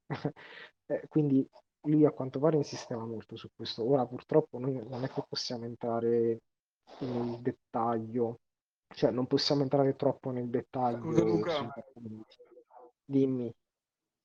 Posso fare una battuta giusto di una frase? Ma Sì, perché si deve, si dovrebbe cercare un'interpretazione univi- univoca delle opere? Cioè, Eh, il, si o di un oggetto in generale. No, eh, ma non per te, per eh, questo filone degli intenzionalisti in questo caso, perché bisognerebbe farlo, eh, cioè eh, di solito è una necessità pragmatica il farlo, per esempio nell'interpretare un oggetto, che ne so che possa, potrebbe essere il, eh, il cartello di stop, è utile che non si diano una pluralità No, di significati e che per quindi intenzion- per gli intenzionalisti ha senso andare a cercare un significato solo perché per loro coincide con le intenzioni dell'autore, quindi a meno che l'autore no, non soffri di problemi mentali, si dà per scontato che l'intenzione era una, più o meno, e quindi per loro ha senso. Poi certo capisco invece la domanda perché invece Beardsley dovrebbe insistere sul fatto che deve emergere per forza una sola interpretazione eh, nel testo. E poi cosa vuol dire che c'è, c'è Beasley, no? Cioè, mentre un intenzionalista può dirti questa interpretazione è Scusa solo un sbagliata, secondo, dico solo più mezza frase che così concludo, e perché sarebbe poi andare a cercare un realismo del, del significato in qualche modo, e quindi come se dovesse significare necessariamente quella cosa. Questo eh, era finita la frase. eh sì, eh, per gli intenzionalisti, ripeto, ha senso perché per loro il significato coincide co- con le intenzioni originarie dell'autore. Con gli anti-intenzionalisti non, non è altrettanto ovvio, però ah, per loro sembra, cioè in realtà mi sa che mh, lo accenna brevemente il- il- l'articolo, però mi sa che partono da una definizione proprio di, di intenzione o di significato influenzata parecchio da, da Wittgenstein, che aveva eh, effettivamente delle idee strane su- sul significato de- dei testi. Eh, insomma, il, il significato viene visto proprio come una proprietà oggettiva del testo, ok? Come, è proprio come il significato letterale, cioè il significato letterale, eh, diciamo, è abbastanza palese che sia, forse salvo rari casi, che sia oggettivo. E, e a loro s- E pare, però è eh, un, è un realismo loro va- ingenuo vale, questo. vale lo stesso per loro anche per i significati impliciti. cioè proprio una proprietà oggettiva del- delle opere o, o del testo, nel caso della critica letteraria. Poi eh, io non è che sto qui a, a fare, diciamo, a difendere loro, anche perché eh, io vi sto raccontando un po' questa sintesi, che è la sintesi di una sintesi, non è che avevo studiato in modo approfondito gli argomenti e la letteratura, quindi poi bisogna andare a vedere bene ehm, più nel dettaglio queste argomentazioni. Però diciamo, una prima critica che è stata mossa agli anti-intenzionalisti è quella de- dell'impossibilità eh, anche nonostante Beardsley abbia insistito che, che- che sia possibile farlo, gli intenzionalisti restano scettici sulla possibilità di trovare un significato univoco usando soltanto il testo, soprattutto nel caso di opere molto ambigue. Ma ci sono anche altre obiezioni, e ce n'è una che è veramente interessante, cioè quella dell'ironia. Ossia, come fai a capire se un autore è ironico utilizzando soltanto il testo, cioè senza andare a mm, mm, cercare dettagli biografici sull'autore. Non sembra una cosa semplice da fare. Eh, per esempio, quando giravano nel, nel 1700 parecchi eh, libelli politici che erano chiaramente satirici come quelli che, eh, che facevano gli inglesi come Jonathan Swift e altri, no? Facevano circolare questi li- libelli politici che erano satirici perché loro sembra- letteralmente sembravano difendere una certa, eh, eh, una certa posizione politica, ad esempio c'è questo livello di, di Jonathan Swift che consigliava di risolvere i problemi dell'Irlanda, eh, cioè, c'era questo problema della povertà in Irlanda che era molto pressante e lui eh, come consiglio in questo livello diceva che i poveri irlandesi dovessero vendere i loro figli ai ricchi eh, per mangiarli sostanzialmente. Quindi vendendo i loro figli potevano innanzitutto guadagnare qualcosa, poi non avere bocche da sfamare e risolvere così il problema della povertà in Irlanda. Ora, non serve, diciamo, un genio per capire che questo libello è satirico e Swift era satirico. Però è chiaro che una persona magari vissuta in un contesto culturale diverso da, da quello inglese o irlandese di quel tempo, magari che ne so, anche una persona magari affetta da qualche disturbo mentale, avrebbe potuto scrivere lo stesso identico testo, dando gli stessi identici suggerimenti di Swift, e noi in quel caso non saremmo stati autorizzati a parlare di ironia o, o di satira, perché potrebbe essere stato scritto letteralmente da una persona che non ironicamente ha consigliato ai poveri di vendere i loro figli. E questa cosa è interessante anche perché eh, se avete ascoltato la, eh, la chat vocale scorsa in cui abbiamo letto il Pierre Menard, o comunque se avete letto il Pierre Menard di Borges per conto vostro, alla fine di quel racconto, ad esempio, Borges consiglia di, eh, ironicamente, consiglia di leggere ehm, testi come la Bibbia, comunque testi religiosi, come se fossero stati scritti, per esempio, da eh, James Joyce, che era un noto anticlericale all'epoca, e chiunque, diciamo, abbia letto Joyce sa benissimo che lui anche aveva, come Swift, aveva questo tono satirico, soprattutto nei confronti dei contenuti religiosi. Quindi se io dovessi leggere il Vangelo secondo Matteo, come, cioè, sforzandomi di pensarlo come se fosse stato scritto da Joyce, e io ogni frase ci vedrei dell'ironia, soprattutto quando magari leggo cose, che ne so, come i miracoli, magari mi metterei anche a ridere perché penserei, ah, ma è chiaro che qui sta facendo satira, e magari rimarrei anche colpito perché è anche un bel pezzo di satira.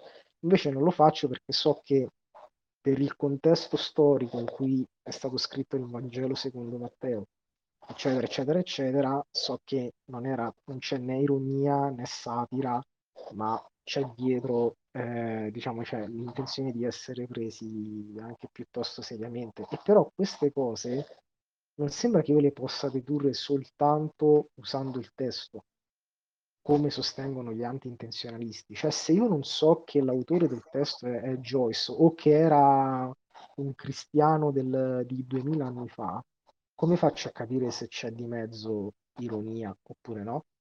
Quindi questa è un'altra critica che è stata mossa a, agli anti-intenzionalisti. Posso intervenire magari Vai. per dare una mano alla, Vai, vai, vai. alla discussione? Sì, dunque, ma perché appunto a me pare che il problema sia capire qual è l'oggetto della propria analisi, e questa è la confusione, perché in effetti se l'oggetto della propria analisi è il, ehm, l'opera in sé, eh, è chiaro che l'ironia o no diventa un attributo esorbitante dell'oggetto. L'ironia non sta nello scritto, l'ironia sta cioè, ehm, nel, nel fruitore o nella relazione tra lo scritto e il fruitore. Poi vabbè, eh, adesso non entriamo nel discorso dell'oggetto e del soggetto, quindi se eh, ciò che c'è è l'oggetto e, lo- il soggetto che lo incontra o, o se ciò che c'è è la relazione tra i due e basta. Ehm, però è un esempio palese e rispetto per esempio a un film o un qualcosa che a me fa ridere, a te no. Perché? Perché eh, la, l'ironia sta nella fruizione, quindi non è uno- un attributo. Allora, però un conto è la, è la reazione o se vuoi l'effetto estetico suscitato dallo... Cioè, può- ci può anche stare che tu vai a messa, il prete alza l'ostia e, e- e tu ti metti a ridere. Cioè, cioè, è normale, però se qualcuno dovesse cercare di dire ma qual è il significato di quello che sta facendo il prete? Ah, ah, il significato, ma cioè quello che voleva fare così magari- ridere. Sì, vai. Concludo così magari si capisce cosa intendevo dire. Eh, appunto, bisogna capire qual è l'oggetto della propria analisi, dipende tutto da quello. Se l'oggetto della propria analisi è effettivamente, eh, poniamo un film e faccio un esempio che mi viene in mente adesso, magari simile a quello che dicevi tu prima su Joyce e il Vangelo.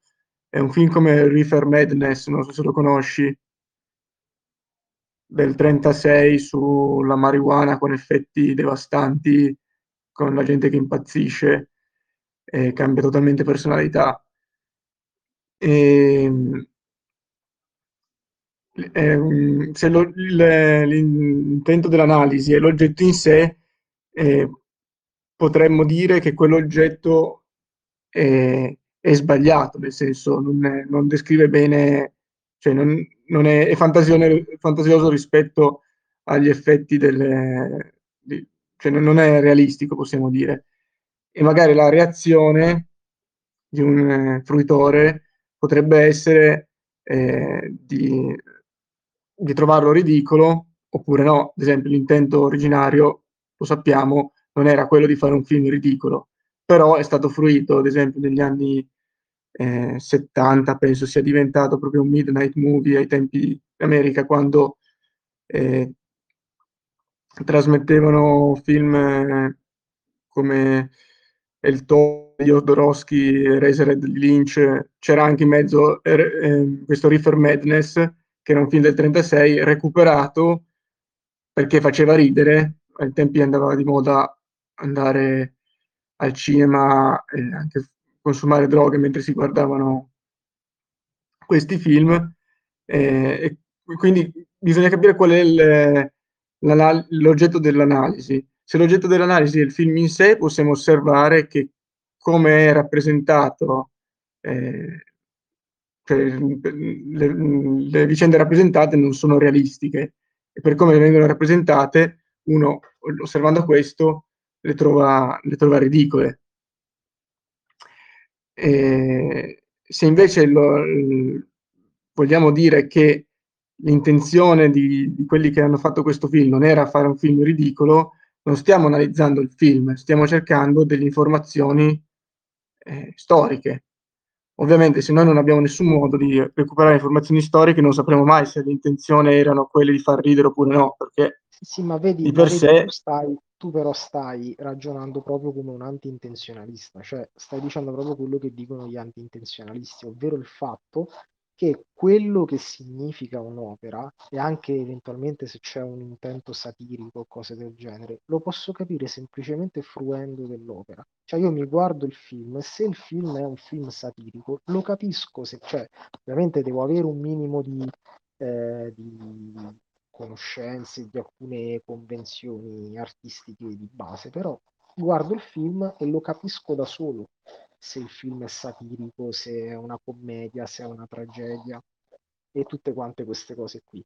E co- come hai detto tu e come dicono gli anti-intenzionalisti, invece le eventuali intenzioni dell'autore forse combaciano con il, con il significato che emerge dall'opera, forse no, ma non importa, riguarda appunto l'autore, non riguarda l'opera.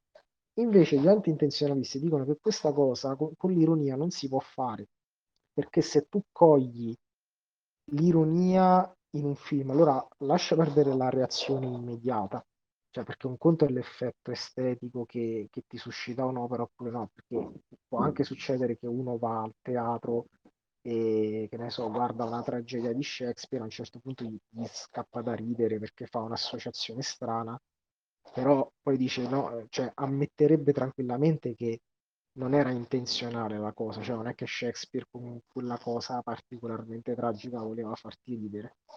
Allo stesso modo, ok che tu magari ridi dopo aver visto il film, però poi qualcuno ti chiede, ma secondo te il film era una commedia oppure era una, insomma, un thriller o un, un dramma?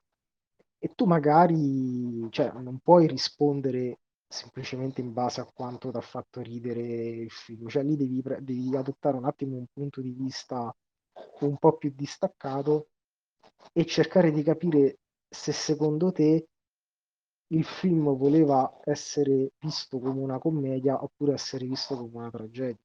Poi è vero che l'esempio con Joyce, no? abbiamo fatto l'esempio di opere che eh, cioè, posso, possono succedere entrambe le cose, no? cioè opere che vogliono essere prese seriamente, ma in realtà diventano famose perché fanno ridere, è il caso di, di tantissimi film trash o letteratura trash, eh, oppure che ne so, un'opera che voleva essere solo ironica, satirica, viene presa seriamente. E, e purtroppo a volte succede che un'opera eh, di satira venga presa letteralmente da qualcuno e diventi tipo un manifesto politico di, di gente che la prende seriamente o cose così. Eh, però ripeto, quello di cui si sta parlando è di interpretazioni delle opere, quindi il ragionamento che hai fatto tu è anti-intenzionalista.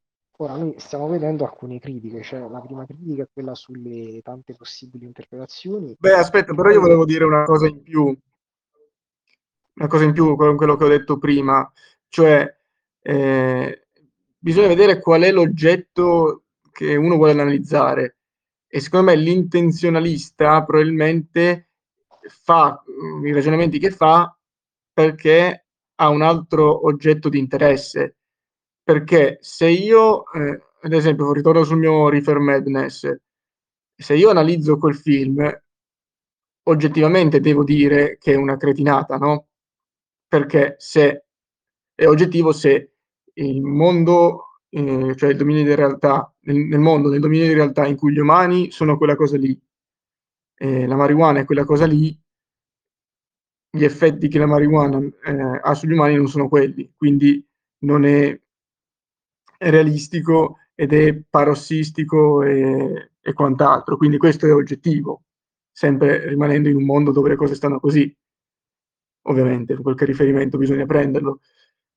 E, e quindi eh, poi sull'ironia eh, non è, secondo me proprio non è una, un aspetto formale de, de, di un testo in questo senso, eh, perché appunto si basa su... Invece per gli anti-intenzionalisti sì, cioè per gli anti-intenzionalisti anche l'ironia deve essere un, un aspetto formale, anche perché come farebbe, loro dicono, come farebbe un autore ad essere ironico, a far ridere il fruitore, se non avesse in mente il fatto che l'opera deve far ridere anche chi non sa nessuno delle sue intenzioni. Cioè immagina che uno che scrive una commedia o che scrive un cinepanettone eh, dovesse pensare che chi va al cinema deve prima andarsi a leggere le, le interviste che lui ha rilasciato alla stampa in modo che capiscano bene quali sono le battute, dove bisogna ridere, eccetera, eccetera. No, tu vai a vedere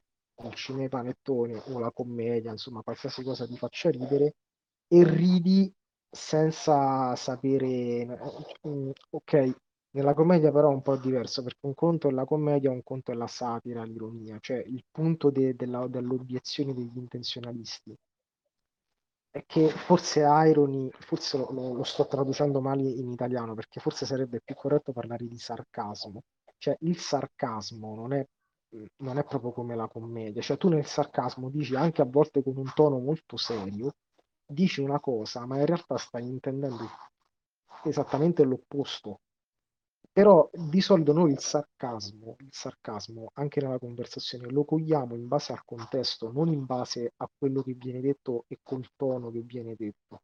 Anzi, se uno dovesse basarsi solo sul tono, no- non lo coglierebbe mai il sarcasmo. Di solito quando uno è sarcastico cerca, de- cerca di, di mascherarlo, non è che si mette a ridere.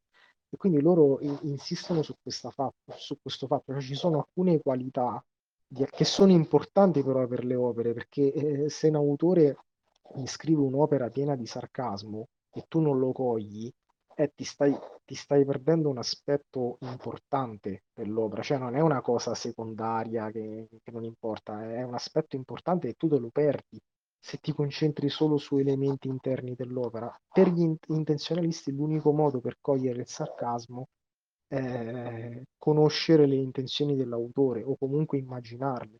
Per esempio, se io so che l'autore è Jonathan Swift e so più o meno qual era il contesto in cui viveva, lo colgo il sarcasmo quando dice che i poveri dovrebbero vendere i loro figli ai ricchi per, per sopravvivere. Se il contesto fosse un po' diverso, non- magari no- non lo coglierei e lo prenderei molto seriamente. Eh, però aspetta che vada avanti perché se no neanche stasera riusciamo a, Sì, ti rispondo solo un minuto a tutto questo. Eh, beh, come dicevo, però, gli intenzionalisti da una parte non possono escludere dei significati, nel senso, questo non lo possiamo mai fare, quindi cioè, questa, questo secondo me è un errore, nel senso, sì, eh, si può rilevare il sarcasmo, si può anche non rilevare, quindi la fruizione rilevando il sarcasmo è una, la fruizione non, lo, non rilevandolo è un'altra e secondo me possono essere entrambe valide, anzi devono. Poi vabbè, Eh no, però, mm, però se ognuno tu dica leggi, eh, però se tu leggi un'opera molto, che magari, che ne so, metti un romanzo che cerca di, ehm, di criticare, per dire, un- un'ideologia politica, però lo fa utilizzando il sarcasmo e non cambia tutto, cioè tu leggi quell'opera come se fosse non un- una critica di quell'ideologia, ma eh, una cosa ok, ho capito, Eh, eh, capisci? Quindi non allora, puoi, non eh, però l'interpretazione non è giusta, non è, eh, però appunto perché c'è la possibilità di sbagliare, no? Però quindi l'interpretazione non è giusta o sbagliata, efficace oppure no rispetto a un qualche cosa. Comunque, quello che volevo dire in definitiva è che eh, l'altro aspetto è che appunto l'intenzionalista principalmente ciò che fa non è analizzare un oggetto che è l'opera, ma è anche analizzare più che altro il contesto di quell'oggetto, quindi va a cer- Sì. cioè fa una sorta fa, di recupero filologico. Sì, sì, ma lo fa proprio perché per l'intenzionalista l'opera non è autonoma, cioè non basta, cioè il- gli elementi interni dell'opera sono sicuramente necessari, oddio, poi dipende, vediamo che in alcuni casi estremi nemmeno quello, però diciamo possono essere necessari, ma non sono sufficienti, cioè bisogna andare a prendere anche cose esterne per cogliere alcune cose come il sarcasmo, per trovare una interpretazione univoca o anche per il linguaggio figurato, per capire cosa voleva dire Dante con quel passaggio un po' più ambiguo e cose del genere. Quindi ehm, per loro i, i fattori esterni cioè, svolgono un ruolo importantissimo nel dare forma all'identità e al contenuto di, di un lavoro. E altri esempi che fanno sempre per criticare gli intenzionalisti, anche quando parliamo del carattere rivoluzionario di un'opera, no? Cioè noi a volte quando analizziamo un'opera diciamo cose come, che ne so, ah, il Don Chisciotte, primo esempio di romanzo moderno eh, in Occidente, quindi questa è una cosa degna di nota, oppure che ne so, eh, il romanzo, quello di, eh, oddio, Stern, di Lawrence Stern, uno dei primi esempi di, ehm, come dire, esperimenti tipografici che ha anticipato Borges anche nella metafiction, cose del genere. No? Cioè noi spesso, spesso apprezziamo un lavoro, un'opera d'arte perché è stata la prima a fare una certa cosa. Cioè, soprattutto quando uno studia storia dell'arte a scuola, no? questa cosa gli viene ripetuta in continuazione. Cioè, se oggi un artista dipingesse una cosa simile Sì, alla scuola di Atene di Raffaello, aspetta, aspetta, fammi finire. Eh, non è che noi diremo, sì, magari diremmo che disegna bene, dipinge bene, ma non rimarremmo colpiti perché ormai è stato fatto da talmente tante persone, lo stesso se, se dipingesse qualcosa come Picasso, è stato fatto talmente tante volte da talmente tanti artisti che ormai non impressiona più. Se invece scopriamo lo stesso dipinto, ma scopriamo che è stato dipinto da qualcuno vissuto cento anni prima di Picasso, e allora vedrai che si inizierà a parlare di rivoluzione, genio straordinario che ha anticipato Picasso di cento anni. Cioè, cap- capisci? Ecco perché loro pongono tantissimo l'enfasi, gli intenzionalisti, sì, sì, appunto, contesto però storico. poggia, è appunto quello che volevo dire io, poggia tutto sul concetto di storia. Certo, sulle condizioni, so- mh, le condizioni sociali e le condizioni storiche in cui viene prodotta un'opera e sulle relazioni che un'opera ha Appunto, con altre quello opere. l'oggetto, l'oggetto di Mann. Eh, sì, sì, questo si chiama, allora, quello, in e non è... letteratura,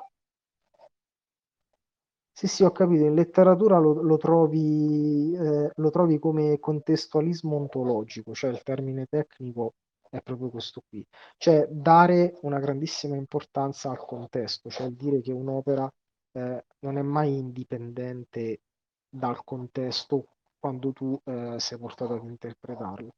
E tra l'altro, quando abbiamo letto il Pierre Menard, Sì, sì, che, cioè, che poggia tutto su un concetto di storia e quindi anche un po', cioè, per forza anti-universalistico. Quindi lì la- la- il dibattito più profondo è quello. Eh, anti, boh, aspetta, anti, universalistico, diciamo.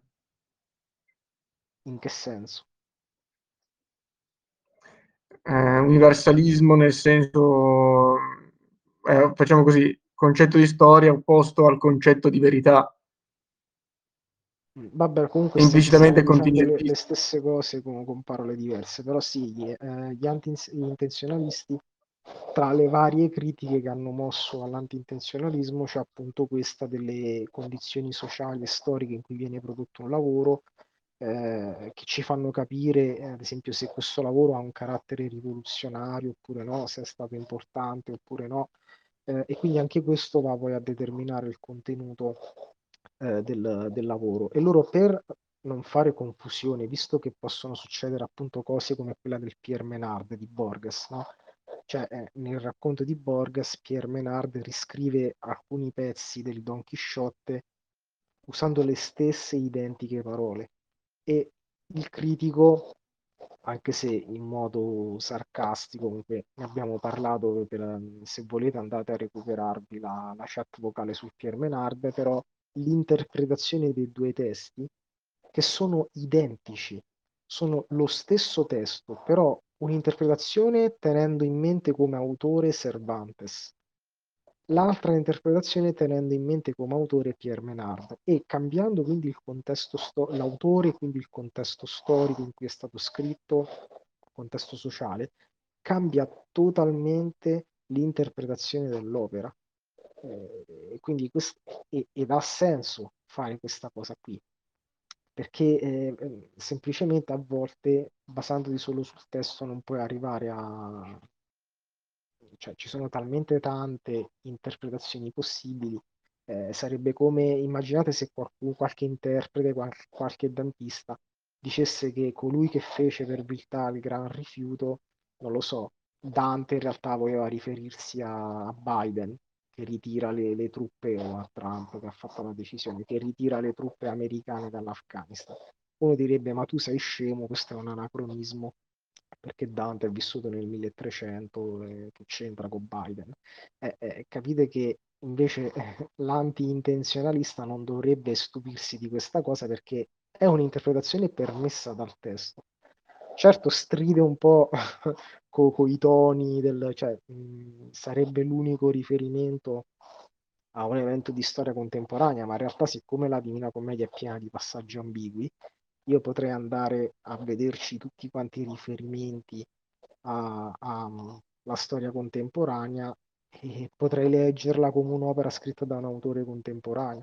Oppure l'unico motivo per cui quando leggo il nome della rosa di Umberto Eco riesco a trovarci riferimenti alla semiotica contemporanea o a Wittgenstein, e, insomma alla filosofia contemporanea, è solo perché so che l'ha scritto Umberto Eco. Ma in realtà il nome della rosa è, è scritto in modo molto borghesiano, come un finto manoscritto di un frate vissuto nel 1300-1400 e esplicitamente non ci sono mai riferimenti a cose avvenute dopo il 1400. Se io colgo questi riferimenti è solo perché ci sono alcuni passaggi un po' ambigui, io so che l'ha scritto Umberto Eco, so che Umberto Eco eh, insomma era molto eh, legato a, a, certe tematiche e quindi trovo il riferimento alla scala di Wittgenstein, il riferimento alla semiotica eh, contemporanea e cose del genere. Quindi vedete come sapere, avere un minimo di contesto quando si, quando si interpreta un'opera può cambiare totalmente eh, l'interpretazione. E quindi per non fare confusione tra queste cose viene suggerito di distinguere tra opera e testo, cioè il testo è veramente indipendente da, dal contesto storico, cioè un testo è un testo, è una combinazione di simboli in un certo ordine, con una certa sintassi e che venga scritto nel 1300 che venga scritto nel 2021 non cambia niente perché è sempre lo stesso testo se la combinazione è sempre la stessa. L'opera invece, cioè il testo visto invece come un'opera, si porta indietro tutto quanto il suo contesto socio-culturale, il contesto storico in cui è stato scritto, le informazioni in nostro possesso sull'autore, perché l'opera comprende anche tutte le, le, interpretazioni possibili, che non sono infinite proprio perché sono limitate dal contesto. E quindi io non andrò mai a dire che una possibile interpretazione di quel passaggio di Dante sia eh, che si riferisse a Joe Biden. ok, perché non è, anche se il testo potrebbe permetterlo, il contesto, quello che io so sul contesto non lo permette, e però il contesto non sta nello, negli elementi interni dell'opera, ma lo devo sapere dall'esterno. Però in realtà questa critica non è detto che sia davvero una critica a, al, all'anti-intenzionalismo perché è stato sostenuto da, da, autori, ad esempio da Davis nel 2005, che in realtà la posizione di Beardsley, ossia diciamo il promotore principale dell'anti-intenzionalismo, è in realtà contestualista anche quello, cioè tiene conto anche lui del contesto. Eh, diciamo che potremmo dire che quando parlavamo di convenzioni, convenzioni linguistiche ma anche convenzioni artistiche, Beasley stesse dando per scontato questo, cioè quando tu interpreti un'opera, un minimo di contesto lo devi avere. Poi certo non devi andare a cercarti la biografia, le lettere, i diari e, e questo è ragionevole dirlo perché diciamo che come al solito è una questione di estremi, infatti probabilmente alla fine la posizione più ragionevole tra intenzionalismo e anti-intenzionalismo è una via di mezzo. Cioè non bisogna né arrivare all'estremo di dire che devo andarmi a studiare nei minimi dettagli la vita dell'autore, altrimenti non posso interpretare l'opera, ma non bisogna nemmeno arrivare all'altro estremo, cioè quello di dire che io prendo un testo e lo considero totalmente autonoma persino dal contesto storico in cui è stato scritto e quindi posso fare quelle cose assurde che suggeriva Borges nel Pierre Menard come leggere la Bibbia come se l'avesse scritta Joyce o leggere l'Odissea come se fosse stata scritta dopo l'Eneide e, e cose del genere. Quindi pro- potrei produrre interpretazioni di qualsiasi tipo facendo un po' come mi pare. allora, ehm, Eh, però Luca dipende da, da cosa vuoi fare, cioè dell'intento del fruitore, no? Luca, sei, Sì, eh, del sei? fruitore in che senso? Eh, Ah no, beh, mi eri solo caduto nel- nella lista. E dipende dall'intento del fruitore, cioè quando uno si dedica a un'analisi specifica di un qualcosa, quindi eh, quando non fa ontologia fondamentale, cioè che pensa al tutto, quando pensa a un qualcosa, eh, giocoforza eh, pensa in funzione di, di qualcosa, cioè avrà sempre un obiettivo, cioè non è che pensa così tanto per, non è teoretica la sua riflessione e quindi deve darsi un obiettivo. Eh, eh, sicuramente si può analizzare un testo anche in quella maniera a cui hai appena detto e eh, ottieni delle interpretazioni possibili, valide e eh, strampalate, o relativamente strampalate, eh, però mh, non è che siano meno valide, sicuramente dal punto di vista Eh, sì, ontologico. eh, dipende, eh, beh, eh, non sono meno valide, appunto dipende da quanto peso dà uno a- alle interpretazioni dell'autore, cioè ovviamente uno può anche dire, oh, io prendo seriamente quello che dice Borges alla fine e io domani prendo la Bibbia e la leggo come se l'avesse scritta James Joyce e per me quello che ne verrà fuori è assolutamente valido, legittimo, cioè va bene, ovviamente eh, penso che praticamente nessun critico Intanto faccia... l'interesse estetico, così. No, no, ma per, sì, ma per eh, divertimento personale secondo me è, è assolutamente legittimo, cioè figuriamoci, però se tu metti che in un libro di storia dell'arte devi, o che ne so, quando si studia la Divina Commedia a scuola, poi devi dare, comunque qualche interpretazione la devi dare agli studenti, no? Eh, cioè capisci che diventa un po' delicata la questione, cioè arrivare a questa specie di anarchia ermeneutica Però è una cosa io non sto dicendo che questa è una non sto dicendo che è una mia opinione, sto dicendo che secondo me è così per un preciso motivo ontologico, motivo ontologico, cioè qualunque lettura io do di qualunque cosa, nel momento in cui la do, la do e quindi è, è valida Eh, vabbè, ontologicamente. sì, vabbè, ma così diciamo il discorso che stiamo facendo di- diventa eh, cioè triviale. Ovviamente siamo partiti da, da cercare di capire mh, cosa vuol dire E il punto è quello, dipende cosa, cosa vuoi fare, Sì, dipende cosa vabbè, vuoi fare. sicuramente st- stiamo dando parecchie cose per scontate. Ora non, voglio andare ad approfondire tro- troppo le, le assunzioni ontologiche di fondo, perché Cioè, poi vabbè, diventa difficile se- seguire. Comunque, diciamo, con questa critica sul contesto io, eh, storico per... mi, e lascio parlare qualcun altro così. Sì, no, volevo chiudere questa cosa su- sul contesto storico perché effettivamente sembra veramente la critica più convincente e pesante all'antiintenzionalismo. Diciamo, loro si sono difesi dicendo che contestualismo e antiintenzionalismo sono compatibili. Eh, bisogna capire come, però diciamo non, non- c'è tempo per, per approfondire questa cosa. Eh, vi volevo accennare invece una forma particolare di anti-intenzionalismo che cerca un po' di sopperire a quella primica- a prima critica di cui avevamo parlato, ovvero la, la polisemia del testo e quindi la possibilità di avere tante interpretazioni equivalenti. Eh, questa teoria la Scusa, trovate come scusa, sì, eh, ti volevo chiedere come che faccio a alzare la mano nel caso, perché è da un po' che volevo parlare, però non volevo interrompervi, quindi avrei alzato la Ah mano no, come ma tu sei, tu sei smutato, quindi non puoi... Ah, Diciamo, ok. alzare la mano è per chi è mutato. No, tu semplicemente se sei smutato quando vuoi intervenire, intervieni, cioè non ti preoccupare. Ah, ok, ok. Vabbè. Ah, vabbè, Eh, allora vai, vai avanti pure, poi semmai dico qualcosa dopo. sì, sì, tanto accelero un pochino perché sennò poi facciamo troppo tardi. Allora, ehm, Questa è una versione particolare della, dell'anti-intenzionalismo che cerca di sopperire alla critica del fatto che non riesce a, a trovare un'interpretazione univoca delle opere, visto che non può fare affidamento sulle intenzioni dell'autore.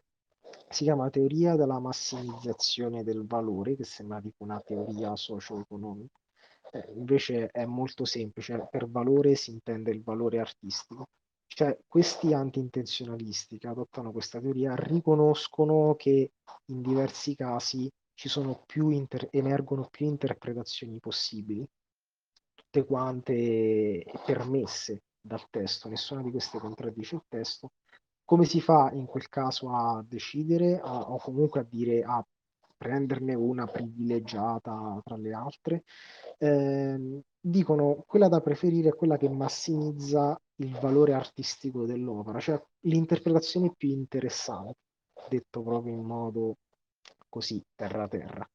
Eh, ad esempio, eh, se le metamorfosi di Kafka permette più interpretazioni possibili, ce ne saranno alcune che magari sono un po' troppo triviali, eh, sono un po' troppo povere. Ce ne sarà una invece che magari è particolarmente ricca, interessante, e allora noi prendiamo quella più ricca, quella più interessante. E quindi abbiamo almeno una sorta di criterio di scelta simile a quello che hanno gli intenzionalisti, però usando sempre elementi interni al testo. E quindi, quindi immaginatevi anche se come contestualisti, eh, quindi immaginiamo che loro diano comunque importanza al contesto storico, ma si rifiutano comunque di andare a prendere biografie, lettere e diari e dicono quindi scegliamo l'interpretazione più interessante. Il problema è che, come, cioè, in che senso un'interpretazione è più interessante? cioè, mh, attraverso quali criteri decidi, ad esempio, che l'interpretazione teologica del processo di Kafka è quella più interessante rispetto a quella psicoanalitica, oppure che quella esistenziale è l'interpretazione più interessante rispetto alle altre?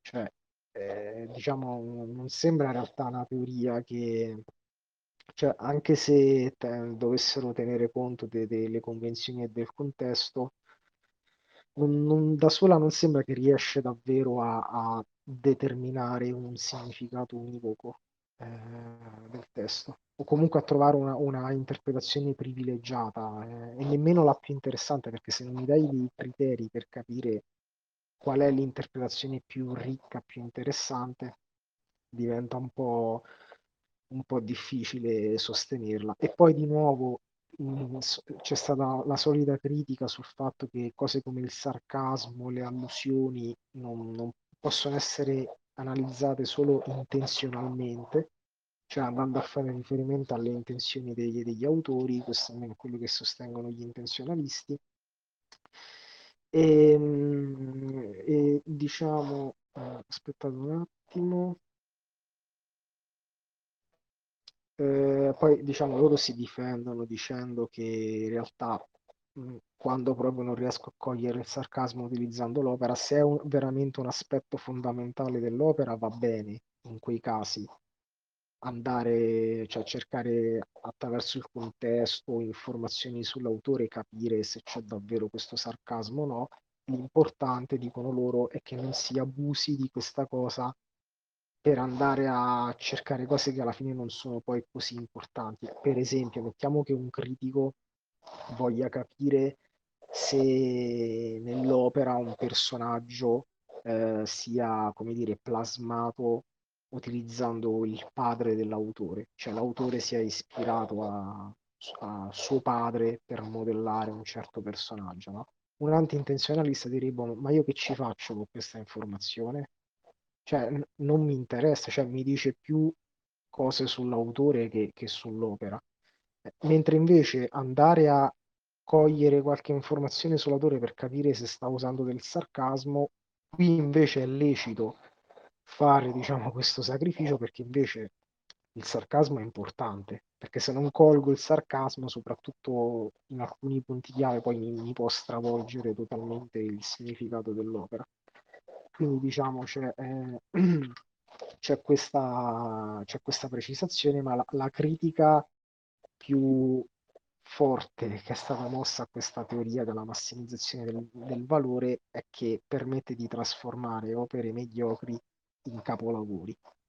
Cioè, è chiaro che se tu non mi specifichi bene cosa intendi massimizzare il valore di un'opera, un critico molto bravo non ci mette nulla a prendere un Harmony o un, un romanzetto molto trash o che ne so, una canzone eh, di un artista pop magari molto scadente dal punto di vista dei contenuti e a trasformartela in una in un capolavoro critica del capitalismo molto arguta, intellettuale, cioè eh, capite che se uno deve puntare veramente a massimizzare il valore artistico di un'opera, sempre fregandosene delle intenzioni originali dell'autore, succedono quelle cose, eh, cioè non riesci, poi, poi veramente sembra una parodia, cioè sembrano quelle parodie, quelle recensioni finte che vengono scritte in cui vengono esaltati, eh, che ne so,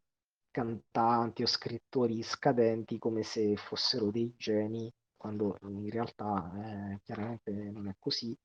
E quindi diciamo questo è un problema, è uno dei problemi che, che è stato notato e accadono anche cose, ad esempio una cosa che viene fatta spesso dai critici più influenzati dal postmodernismo, no?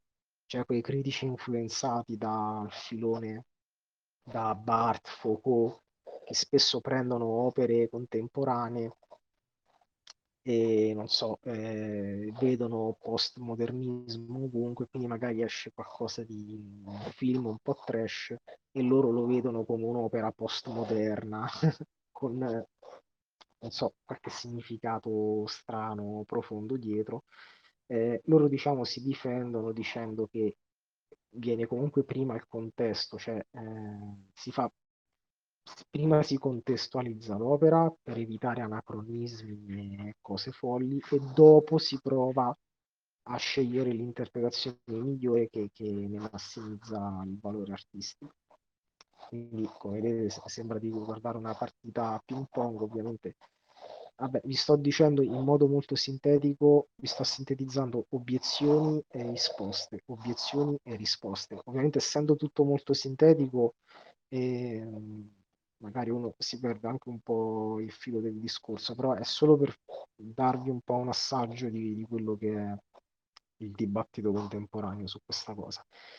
E ora volevo dire, e poi penso che ci avviamo alla conclusione perché se no facciamo veramente troppo tardi, invece qualcosa su, sull'intenzionalismo, perché finora abbiamo visto, abbiamo parlato più de, degli anti-intenzionalisti, dei loro argomenti e delle critiche che eh, gli sono state mosse, però abbiamo detto che la teoria più popolare al momento in letteratura, almeno in ambiente analitico, eh, è invece l'intenzionalismo, cioè quello eh, appunto che dà priorità alle intenzioni dell'autore.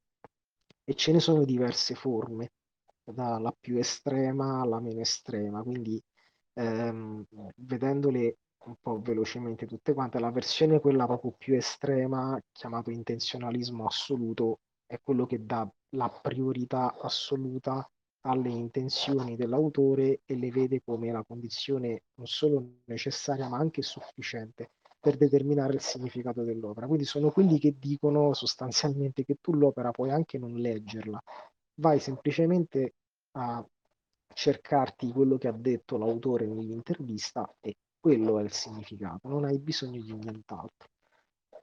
Ovviamente questa cosa è stata criticata moltissimo, potete immaginare perché, ed è stata chiamata antidamptismo dal personaggio di Alice attraverso lo specchio, romanzo di Lewis Carroll, in cui c'è questo personaggio anti-Dumpty che ha sempre suscitato molta curiosità tra i linguisti filosofi del linguaggio, perché questo anti-Dumpty cerca di convincere Alice che lui eh, può fare questa cosa, cioè in realtà può farla, però ci sono altri problemi che sorgono poi, ossia che quando lui parla e usa le parole, il significato da dare alle parole che usa è sempre e soltanto il significato che lui ha in mente, non quello, eh, come dire, dato dal contesto, dato dal dizionario, dal modo in cui vengono comunemente usate le parole. Quindi Amti dice ad Alice che lui può per esempio utilizzare la parola cane per significare però albero, oppure può usare la parola albero per significare, non lo so, aeroplano. E, e non è tenuto a dirlo perché eh, lui quello che vuole dire lo dice usando le parole eh, che vuole lui. E ovviamente eh, quello che accade è che se una persona parte da questo presupposto diventa incomprensibile perché magari dice delle frasi, dice il cane sta bevendo l'acqua e in realtà voleva dire tutt'altro perché per cane intendeva un'altra cosa e per acqua intendeva un'altra cosa e non ve l'ha detto.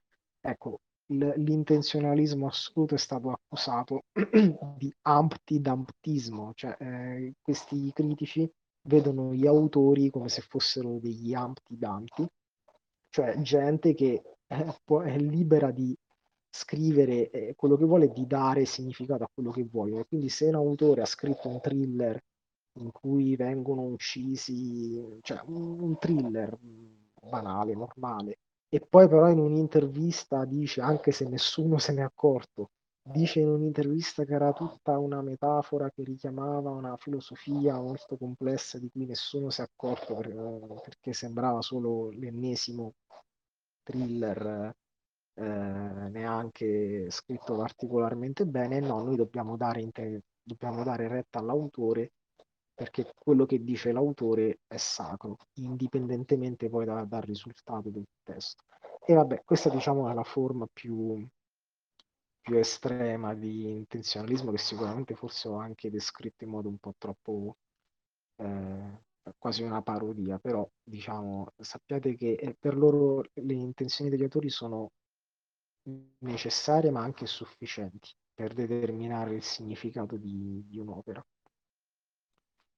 Quindi praticamente per loro significato ed intenzioni coincidono, non c'è nessuna differenza.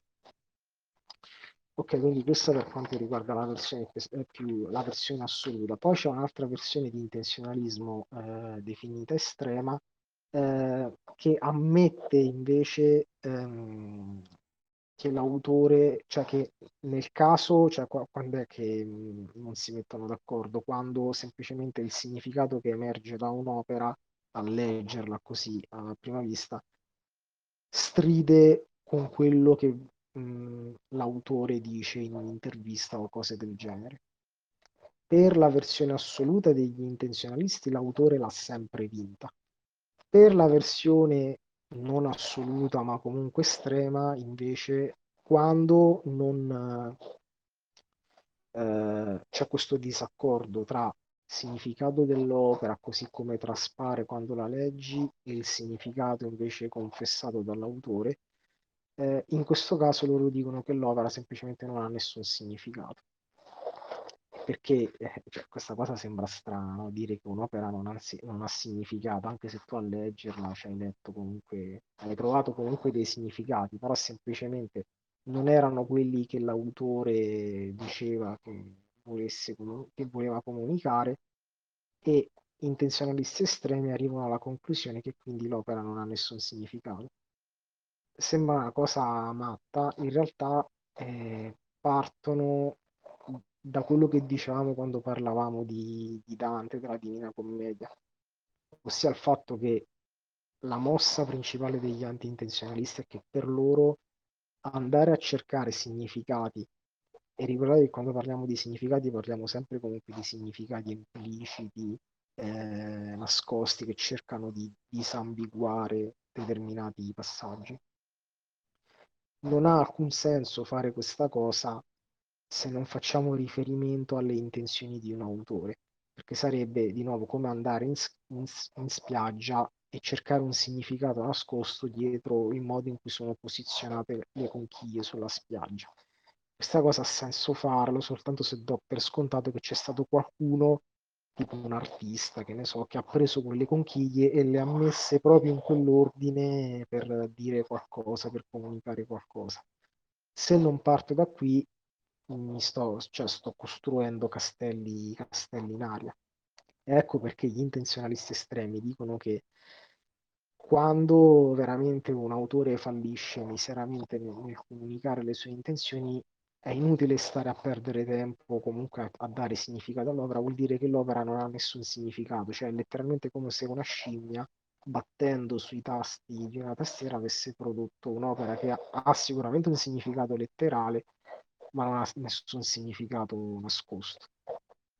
Quindi eh, questo per quanto riguarda eh, la versione estrema. E poi invece c'è la versione più moderata che invece si avvicina un po' di più all'antiintenzionalismo e che dice che quando effettivamente abbiamo accesso alle intenzioni dell'autore e queste qui sono, eh, come dire, compatibili con il significato che emerge dal testo, bene, siamo tutti contenti.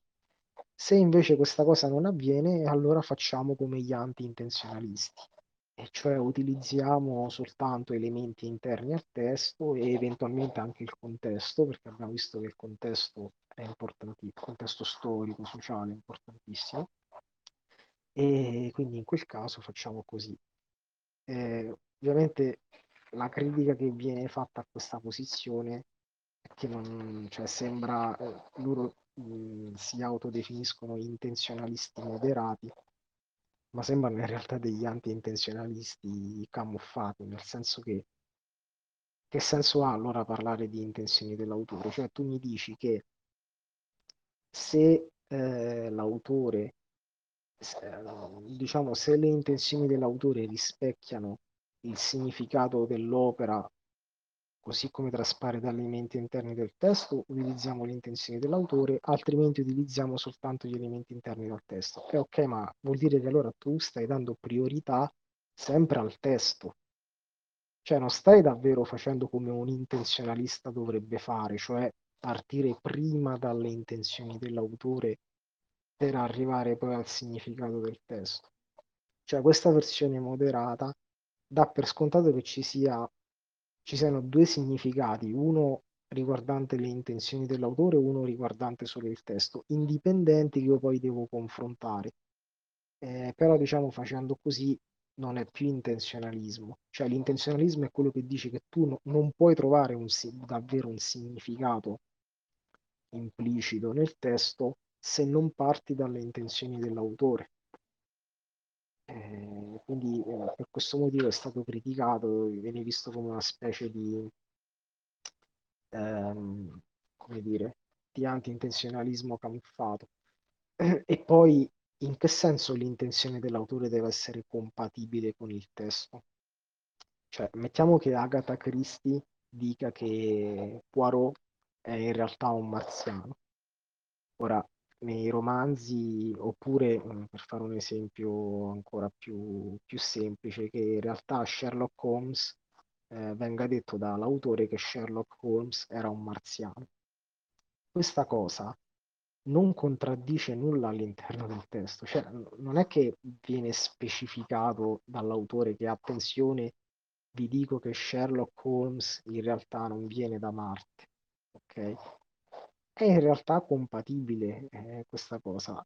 E quindi sembra che questa sia, eh, come dire, secondo questa forma di, di intenzionalismo, eh, siccome abbiamo da una parte le, le, le, le intenzioni dell'autore, che in un'intervista ci ha detto che Sherlock Holmes è un marziano, e sappiamo anche che è compatibile con il testo, allora questa interpretazione dovrebbe andarci bene quando invece a intuito vedete che non va bene nemmeno per niente, anche se non contraddice nessun elemento all'interno del testo.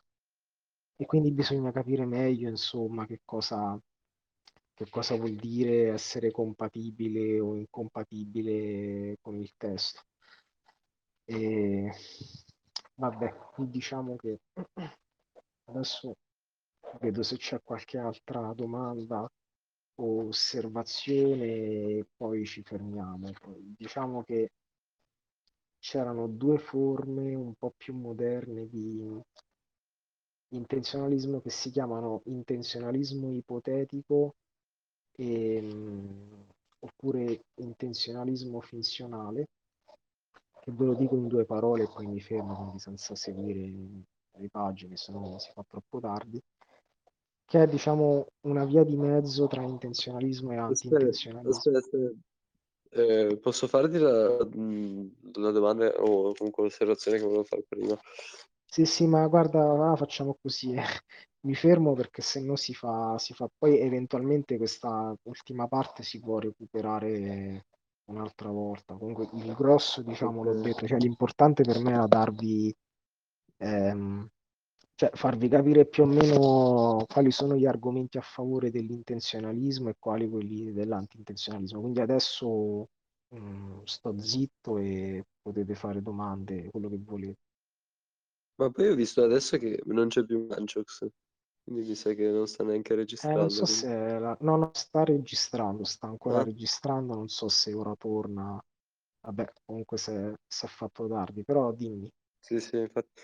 No, non ho capito eh, il motivo dell'assunto metateorico per cui la teoria migliore è quella che eh, diminuisce il numero di interpretazioni possibili o corrette, perché eh, boh, io personalmente sarei incline a sostenere che eh, l'interpretazione dell'autore è una delle interpretazioni possibili e ce ne sono varie che possono essere corrette, anzi non so neanche quanto sarei incline ad accettare l'idea che ci vi sia un'interpretazione corretta e un'interpretazione sbagliata.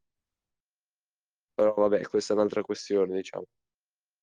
Quindi volevo sapere se magari nel- nelle cose che avevi letto tu qualcuno motivava questa cosa, cioè cos'è una sorta di versione estetica del, ehm, del rasoio di Occam? Cioè, non capisco. Eh, no, no, io sono d'accordo con te. Eh, in questo articolo, che tra l'altro abbiamo anche linkato sul gruppo qualche tempo fa, quindi se vuoi puoi comunque andartelo a sfogliare e trovi tutte le cose che ho detto e anche altre. In realtà, eh, sì, questo assunto metateorico appunto viene eh, come dato per scontato sia da parte degli intenzionalisti sia da parte dagli, dagli anti-intenzionalisti. Poi non so se sia per ragioni di sintesi da parte di chi ha scritto l'articolo oppure se sia davvero una cosa che viene data per scontata quasi da tutti, anche perché cioè, è, è possibile che in, in ambiente analitico sia così, diciamo invece eh, se- basta che uno va a leggersi qualcosa di, di Umberto Eco e già si accorge che in realtà quest- cioè, viene dato, ovvi- cioè, viene detto eh, appunto che non ha molto senso partire da, da questo assunto, cioè quando Umberto Eco parla di opere aperte, cioè per definizione un'opera aperta è proprio un'opera che permette più interpretazioni e non ha senso andare a cercare l'interpretazione eh, giusta perché tutte quante sono legittime, cioè sono interpretazioni che vengono permesse da- dal testo e dal contesto e quindi vanno bene. Io sono d'accordo con te eh, su, su questa cosa, quindi non lo so se, se è vero che viene proprio dato per scontato oppure se semplicemente per, per ragioni di sintesi non, non hanno, l'autore non ha potuto soffermarsi su questa cosa. Eh, ma infatti perché, cioè, secondo me ci sono due ordini di problemi che possono essere distinti. Da un lato, eh, la ricostruzione dell'intenzione dell'autore, e in quel caso assumerei un punto di vista intenzionalista, quindi andrei a vedere anche lui cosa dice da altre parti, qual è stata la sua vita, e- e- eccetera, cose che abbiamo detto, no? Però dall'altra parte, se mh, almeno dal mio punto di vista mi interessa la- l'aspetto, diciamo, metafisico o ontologico di capire che cos'è un'interpretazione, allora in quel caso non riterrei che l'unica interpretazione possibile sia quella del- del- dell'autore. Anzi, credo che ad esempio nel caso di opere che continuano ad avere un valore oggi come le tragedie di Shakespeare, vabbè, qualsiasi cosa che, che uno vuole, no? Sia proprio perché nel tempo si riescono a trovare, in base ai contesti diversi, in base alle mentalità diverse delle persone, quindi a- agli utenti diversi alla fine, tanti vari significati che prima non c'erano. Quindi sì, eh, l'idea di opera aperta di Eco permette di spiegare secondo me questo fenomeno. Poi in realtà non è che conosco Eco bene, quindi cioè, prendo per buono quello che, quel poco che hai detto tu adesso dell'opera aperta. Eh, sì, diciamo, dipende da, da come vengono messi i paletti, perché io, ripeto, potrei anche fare come dice Borges e prendere Shakespeare, perché allora, se davvero l'unico limite è il testo, cioè se davvero vale il principio di autonomia dei testi intesi proprio letteralmente come testi, quindi a prescindere da- dal contesto storico e da qualsiasi informazione dell'autore, io posso produrre infinite interpretazioni su un'opera di Shakespeare, cioè la posso leggere come se fosse stata scritta nel 2021, come se fosse stata scritta nel Medioevo, cioè posso fare eh, tutte quante quelle cose che ironicamente Borges eh, suggeriva di fare, tipo leggere la Bibbia come se fosse stata scritta da, da Joyce. È sicuramente di- divertente anche farlo, però ehm, cioè, sì, non, cioè, non sto dicendo che, che- che non vada, che non vada fatto, però ecco, uno deve tenere conto che succede questo, cioè che, che l'anacronismo diventa... mm, E come dire, forse in realtà sorgono anche un po' di problemi non so se chiamarli etici, ehm, perché se puoi fare questa cosa è chiaro che noi abbiamo comunque una cosa che si chiama diritto d'autore, cioè eh, tu comunque autore una volta che hai prodotto un'opera eh, o, o un testo, quello che è, se davvero diciamo che quest'opera diventa indipendente e l'interpretazione dipende soltanto dalla fantasia dei critici, allora veramente chiunque, anche chi semplicemente mh, scrive anche male un racconto senza minimamente stare a pensare a quello che sta facendo, può ritrovarsi il giorno dopo come scrittore di successo perché de- dei critici eh, che non avevano niente da fare hanno trovato tutte le possibili interpretazioni che potevano essere date a quello che hai scritto Alcune magari sono particolarmente interessanti, anche se tu non le stavi minimamente considerando, e ti ritrovi, non so, scrittore affermato e pieno di soldi, perché alla fine queste cose hanno, hanno conseguenze economiche. Quindi eh, non lo so, secondo me è, è cosa buona avere sempre un minimo di, di contesto, cioè fare questa cosa di provare a suggerire che colui che fece il gran rifiuto potrebbe essere Joe Biden nella Divina Commedia. Mm, non so, io non lo farei, anche se è divertente farlo, però userei sempre il contesto come, come una specie di, di muro da, da non sorpassare, perché se no cioè, diventano infinite le interpretazioni.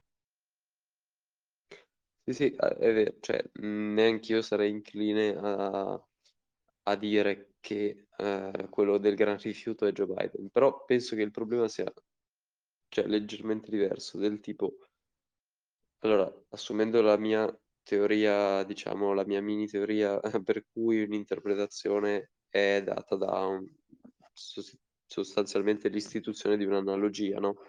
Quindi diciamo la, la messa in corrispondenza di elementi che in un'opera stanno in una certa relazione con degli elementi fuori dall'opera che stanno in un'altra relazione, quasi, cioè, prendendo la metafora matematica dell'isomorfismo per, per capire, però come Sì, sì, metafora, sì. appunto, come, come intuizione, no? Io continuerei a considerare quella di Joe Biden eh, ehm, rispetto alla Divina Commedia come un'interpretazione. Poi il fatto che quell'interpretazione sia accettata o meno, diciamo che lo inserirei in un altro ordine di, problema- di- di problemi, magari sociologico o eh, pragmatico. Non so, non so, per- non Mm. so- come mi, cioè, non so se mi spiego. Sì, sì, ho capito. No, sul Cioè, fatto che che... siano interpretazioni sono d'accordo. Cioè, se per inter- mm, mm, cioè, diciamo, un'interpretazione è possibile. Cioè, diciamo, Esatto. diciamo che se per possibile mettiamo soltanto il vincolo che non deve contraddire altri elementi che si trovano all'interno de- del testo dell'opera, cioè, sono d'accordo ovviamente. Nel dire che è un'interpretazione possibile. Poi sì, per come abbiamo impostato il discorso, comunque per come viene impostato il discorso da quest'articolo, si viene un po' dato per scontato che l'oggetto del dibattito sia la ricerca dell'interpretazione, tra virgolette, legittima, sia per gli intenzionalisti che per gli anti-intenzionalisti. Quindi sì, eh, chiaramente se uno imposta, imposta la discussione così, eh, se non si parla più di interpretazione legittima, uno si ritrova in una specie di, di limbo in cui non, non sa più cioè sì, tu hai detto socialmente accettata. Eh, sì, sì, questo però diciamo è più una cosa descrittiva, no? Però se uno deve provare a dire invece come e perché un'interpretazione dovrebbe essere socialmente accettata e l'altra no, eh, deve invece produrre qualche argomentazione che può anche essere sì pragmatica, tipo dire eh, ma noi comunque la persona che ha prodotto quest'opera deve avere una, eh, come dire, un compenso economico e quindi è meglio non allontanarsi troppo da quelle che erano magari le, le sue intenzioni quando diamo significato a quell'opera, perché altrimenti ci ritroviamo a riempire di soldi gente che magari, tra virgolette, non lo merita eh, o cose del genere. Però non lo so, eh, non, non so nemmeno se, se sia davvero tanto discussa questa cosa. Cioè, potrebbe essere una di quelle cose che non, non- non viene molto discussa in realtà, Eh non lo sì. so. No, E- interessante. Ma poi, la, scusa, la, la cosa che dicevi, no, del un'opera mediocre che assume un significato eh, profondissimo, alla fine sì, potrebbe essere anche accusata di circolarità questa posizione, perché tu stai già dicendo, cioè per dire che l'opera è mediocre, gli stai già dando l'interpretazione, a meno che non si tratta di qualche magari criterio stilistico più, più oggettivo, tra virgolette. no, sì, no, penso che sia, eh, come dire, siccome quella è una posizione anti-intenzionalista, penso che sia una posizione degli, degli intenzionalisti, cioè dicono qualcosa di simile. Mettiamo che c'è eh, Sì, come appunto questo obiezione, dici. Sì, come obiezione che loro dicono, ok, tu critico anti-intenzionalista hai dato questo significato molto profondo e interessantissimo a quest'opera, no? Io però sono andato a leggermi alcune cose sull'autore e ho scoperto che l'autore è, come dire, uno col- con la quinta elementare che con gli amici, mentre beveva, ha scritto questa cosa eh, mentre aveva il cervello totalmente mezzo distrutto dalle droghe, quindi non ha nessuna formazione, cioè magari, eh, come dire, il critico ci ha letto, che ti posso dire, dei, dei commenti che si ricollegano a dibattiti culturali e filosofici molto profondi, invece io andando a leggere alcune cose sull'autore ho scoperto che è un idiota. Quindi in questo senso, cioè opera mediocre, effettivamente diciamo opera dietro cui non, non c'era eh, nessuna intenzione di dire qualcosa di profondo, ma attenzione, non in quel modo molto intenzionale, perché un conto è se tu no- non vuoi dire nulla, ma perché stai seguendo, come dire, un certo programma artistico con anche un certo commentario, come dire, eh, un po' meta su, su come, come fanno molti artisti, no? Altro conto invece è che, l'artista che vuole sfondare, no? E pensa di, eh, come dire, pensa di aver scritto qualcosa di, di veramente bello, interessante, invece i critici da una parte eh, si rendono conto che ha fallito miseramente, ma dall'altra parte trovano significati nascosti eh, incredibili, bellissimi. Per esempio, non so se hai presente il film eh, The Room, so Eh, così, eh, il titolo no, magari, Eh, magari non vabbè, so, è so un cosa. film di un Ma è regista recente? che... No, è del 2003. Eh, vabbè, Ah, questo regista Tommy Wiseau ci ci hanno anche fatto una, una specie di film sbarra documentario, però vabbè, è un film, uno penso dei, dei film tra virgolette trash che hanno venduto di più in assoluto, è un cult movie. mm. Eh, però sostanzialmente è diventato un cult movie perché scrittura, recitazione, regia sono talmente brutte da essere belle. Cioè, è sempre uno di quei casi in cui è uno di quei casi lì.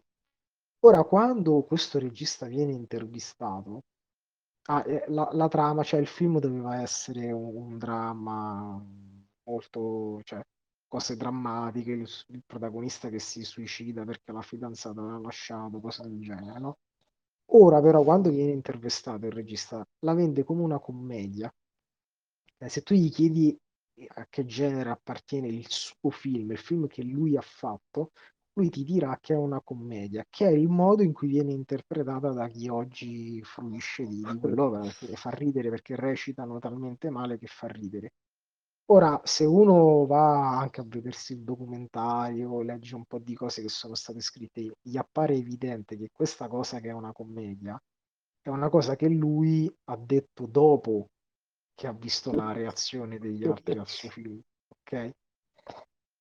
E quindi è un po' questo il discorso opera mediocre, cioè no, non credo che sia Eh, circolare, cioè infatti, adesso si riferisce a l'obiezione. Scusa. Sì, sì, no, dimmi, dimmi. Ah, ok. Eh, no, dicevo, cioè, secondo me, facendo il di- l'avvocato del diavolo de- degli anti-intenzionalisti, che- a cui mi sembra di essere più vicino, l'obiezione dell'opera mediocre che diventa un'opera profonda, cioè si può anche rigirare. Se tu metti uno che ha un'idea fighissima, ma realizza un'opera che ehm, è brutta, eh, eccetera, è mediocre, no? Però nell'intenzione dell'autore e aveva tutto un piano, un significato profondo, dall'altra parte se applichi la teoria intenzionalista, trasformi quell'opera mediocre, accettando, vabbè, l'idea di opera mediocre, come un capolavoro. Cioè, alla fine anche loro hanno quel problema lì. Sì, sì, sì. Questo solo però per la versione, quella proprio la più estrema, eh. Ah, Perché beh, proprio certo. per quella, per quella assoluta sarebbe così, nel senso che anche se l'opera è mediocre e non si capisce niente, se scopriamo da qualche parte che l'autore voleva dire cose profondissime, allora il significato è quello, che però non vuol dire che sia una buona opera, eh. Cioè è solo un modo di dire che Sì, il sì, significato è questo, poi può anche, anche se il significato è profondo, magari è un'opera che fa schifo, ovviamente non è... Però questo è solo la versione più estrema. Invece gli a- quelli un po' più moderati ti dicono che comunque le intenzioni devono essere compatibili con il significato che emerge da- dall'opera, dall'opera, mm, quando ne fruisci. E, e quindi se vengono fuori cose che si allontanano troppo, eh, lo- questa forma di que- questi moderati ti dicono no, allora le intenzioni dell'autore non lo consideriamo. Però come ti dicevo, cioè, no- non è più intenzionalismo questo qua. Cioè è sì, anti-intenzionalismo un po' camuffato, però non è intenzionalismo. No, ma il dibattito è, è molto interessante, cioè, ehm, pensa anche a- alle intenzioni, cioè noi abbiamo parlato soltanto di intenzioni semantiche, no? Cioè abbiamo parlato solo di, di significato, però ci sono anche intenzioni categoriali, cioè non c'è, di solito un autore non ha solo l'intenzione di attribuire un determinato significato alla sua opera, a quello che sta facendo, ma anche un'intenzione di far appartenere quell'opera a una certa categoria. E anche questa, anche qui il contesto è importantissimo perché quando Umberto Eco scrive Il nome della rosa, è ovvio che la sua intenzione categoriale era quella di scrivere un romanzo. Infatti Il nome della rosa viene considerato un romanzo. Questo però tu lo sai perché il libro lo trovi in libreria, perché c'è scritto sopra Umberto Eco e c'è la quarta di copertina e magari c'è un'introduzione e cose del genere. Ma quando poi tu inizi a leggerlo, come nei racconti di Borges, c'è la finzione, c'è Umberto Eco, dice io ho ritrovato questo manoscritto grazie a questa mia amica, è, ok, quindi viene presentato come un manoscritto autentico medievale, e, però tu lo sai, cioè sai che è un romanzo e quindi non ci fai caso. Se lo stesso identico testo fosse ritrovato in un altro contesto, magari proprio che ne so, ritrovato in un cassetto di Umberto Eco, senza alcun suggerimento che si trattasse di un romanzo, e eh, diciamo, se Umberto Eco è stato molto bravo, è riuscito veramente a replicare bene lo stile de- di, di quell'epoca, tu effettivamente ti perderei, cioè non, non sapresti cosa pensare. Cioè, po- potresti dire, no, questo non è un romanzo, questo è un manoscritto autentico, è un resoconto di cose accadute veramente. La stessa cosa ai racconti di Borges. Eh, quindi, cioè, e anche qui, questa, diciamo, è quello che dicevo prima, cioè, io se proprio dovessi prendere una posizione tenderei a una via di mezzo. Cioè, anche l'an- l'anti-intenzionalismo, quello che proprio non tiene conto nemmeno de- del contesto storico di, di un'opera. Cioè, anche quello secondo me è una versione estrema che produce cose che non hanno molto senso. E- e una, una via di mezzo, per esempio, la parte che- di cui non, non ho potuto parlare stasera si chiama finzionalismo eh, ipotetico. Ehm, eh, eh, no, scusami, ehm, intenzionalismo ipotetico, ossia è appunto una mm, via di mezzo tra le due cose, cioè sono comunque intenzionalisti che però ti dicono, guarda, noi lo sappiamo che le intenzioni sono stati mentali a cui, cioè, c'è proprio un gap, un gap epistemico, no? Cioè io alla fine non potrò mai davvero conoscere le intenzioni dell'autore, quindi loro dicono, le- quello- quando noi parliamo di intenzioni dell'autore, non stiamo parlando delle intenzioni dell'autore in carne ed ossa, ma è, ehm, come dire, una specie di ehm, autore fittizio, autore finzionale che emerge comunque dal testo. Quindi noi in- usiamo sempre le intenzioni dell'autore per interpretare un testo, però non le attribuiamo ad un autore in carne ed ossa, anche se il testo ha un autore in carne ed ossa, però ci rendiamo conto che l'idea è un autore implicito al testo. Quindi è una specie di, di fusione tra le due cose, c'è, c'è sempre l'importanza data alle intenzioni dell'autore, però queste intenzioni vengono ricondotte al testo e, e al contesto storico eventualmente. E quindi si parla di autore implicito, autore finzionale, e quindi sta lì perché viene comunque ri- riconosciuto un punto fondamentale che è il fatto che un autore da qualche parte ci deve essere cioè anche a costo di, di inventarlo, cioè se l'autore non c'è lo devi inventare, come, come la frase di Voltaire su Dio, perché altrimenti costruisci castelli in aria. E, però diciamo si rendono conto che qualsiasi cosa che viene detta sulle intenzioni dell'autore è un'ipotesi.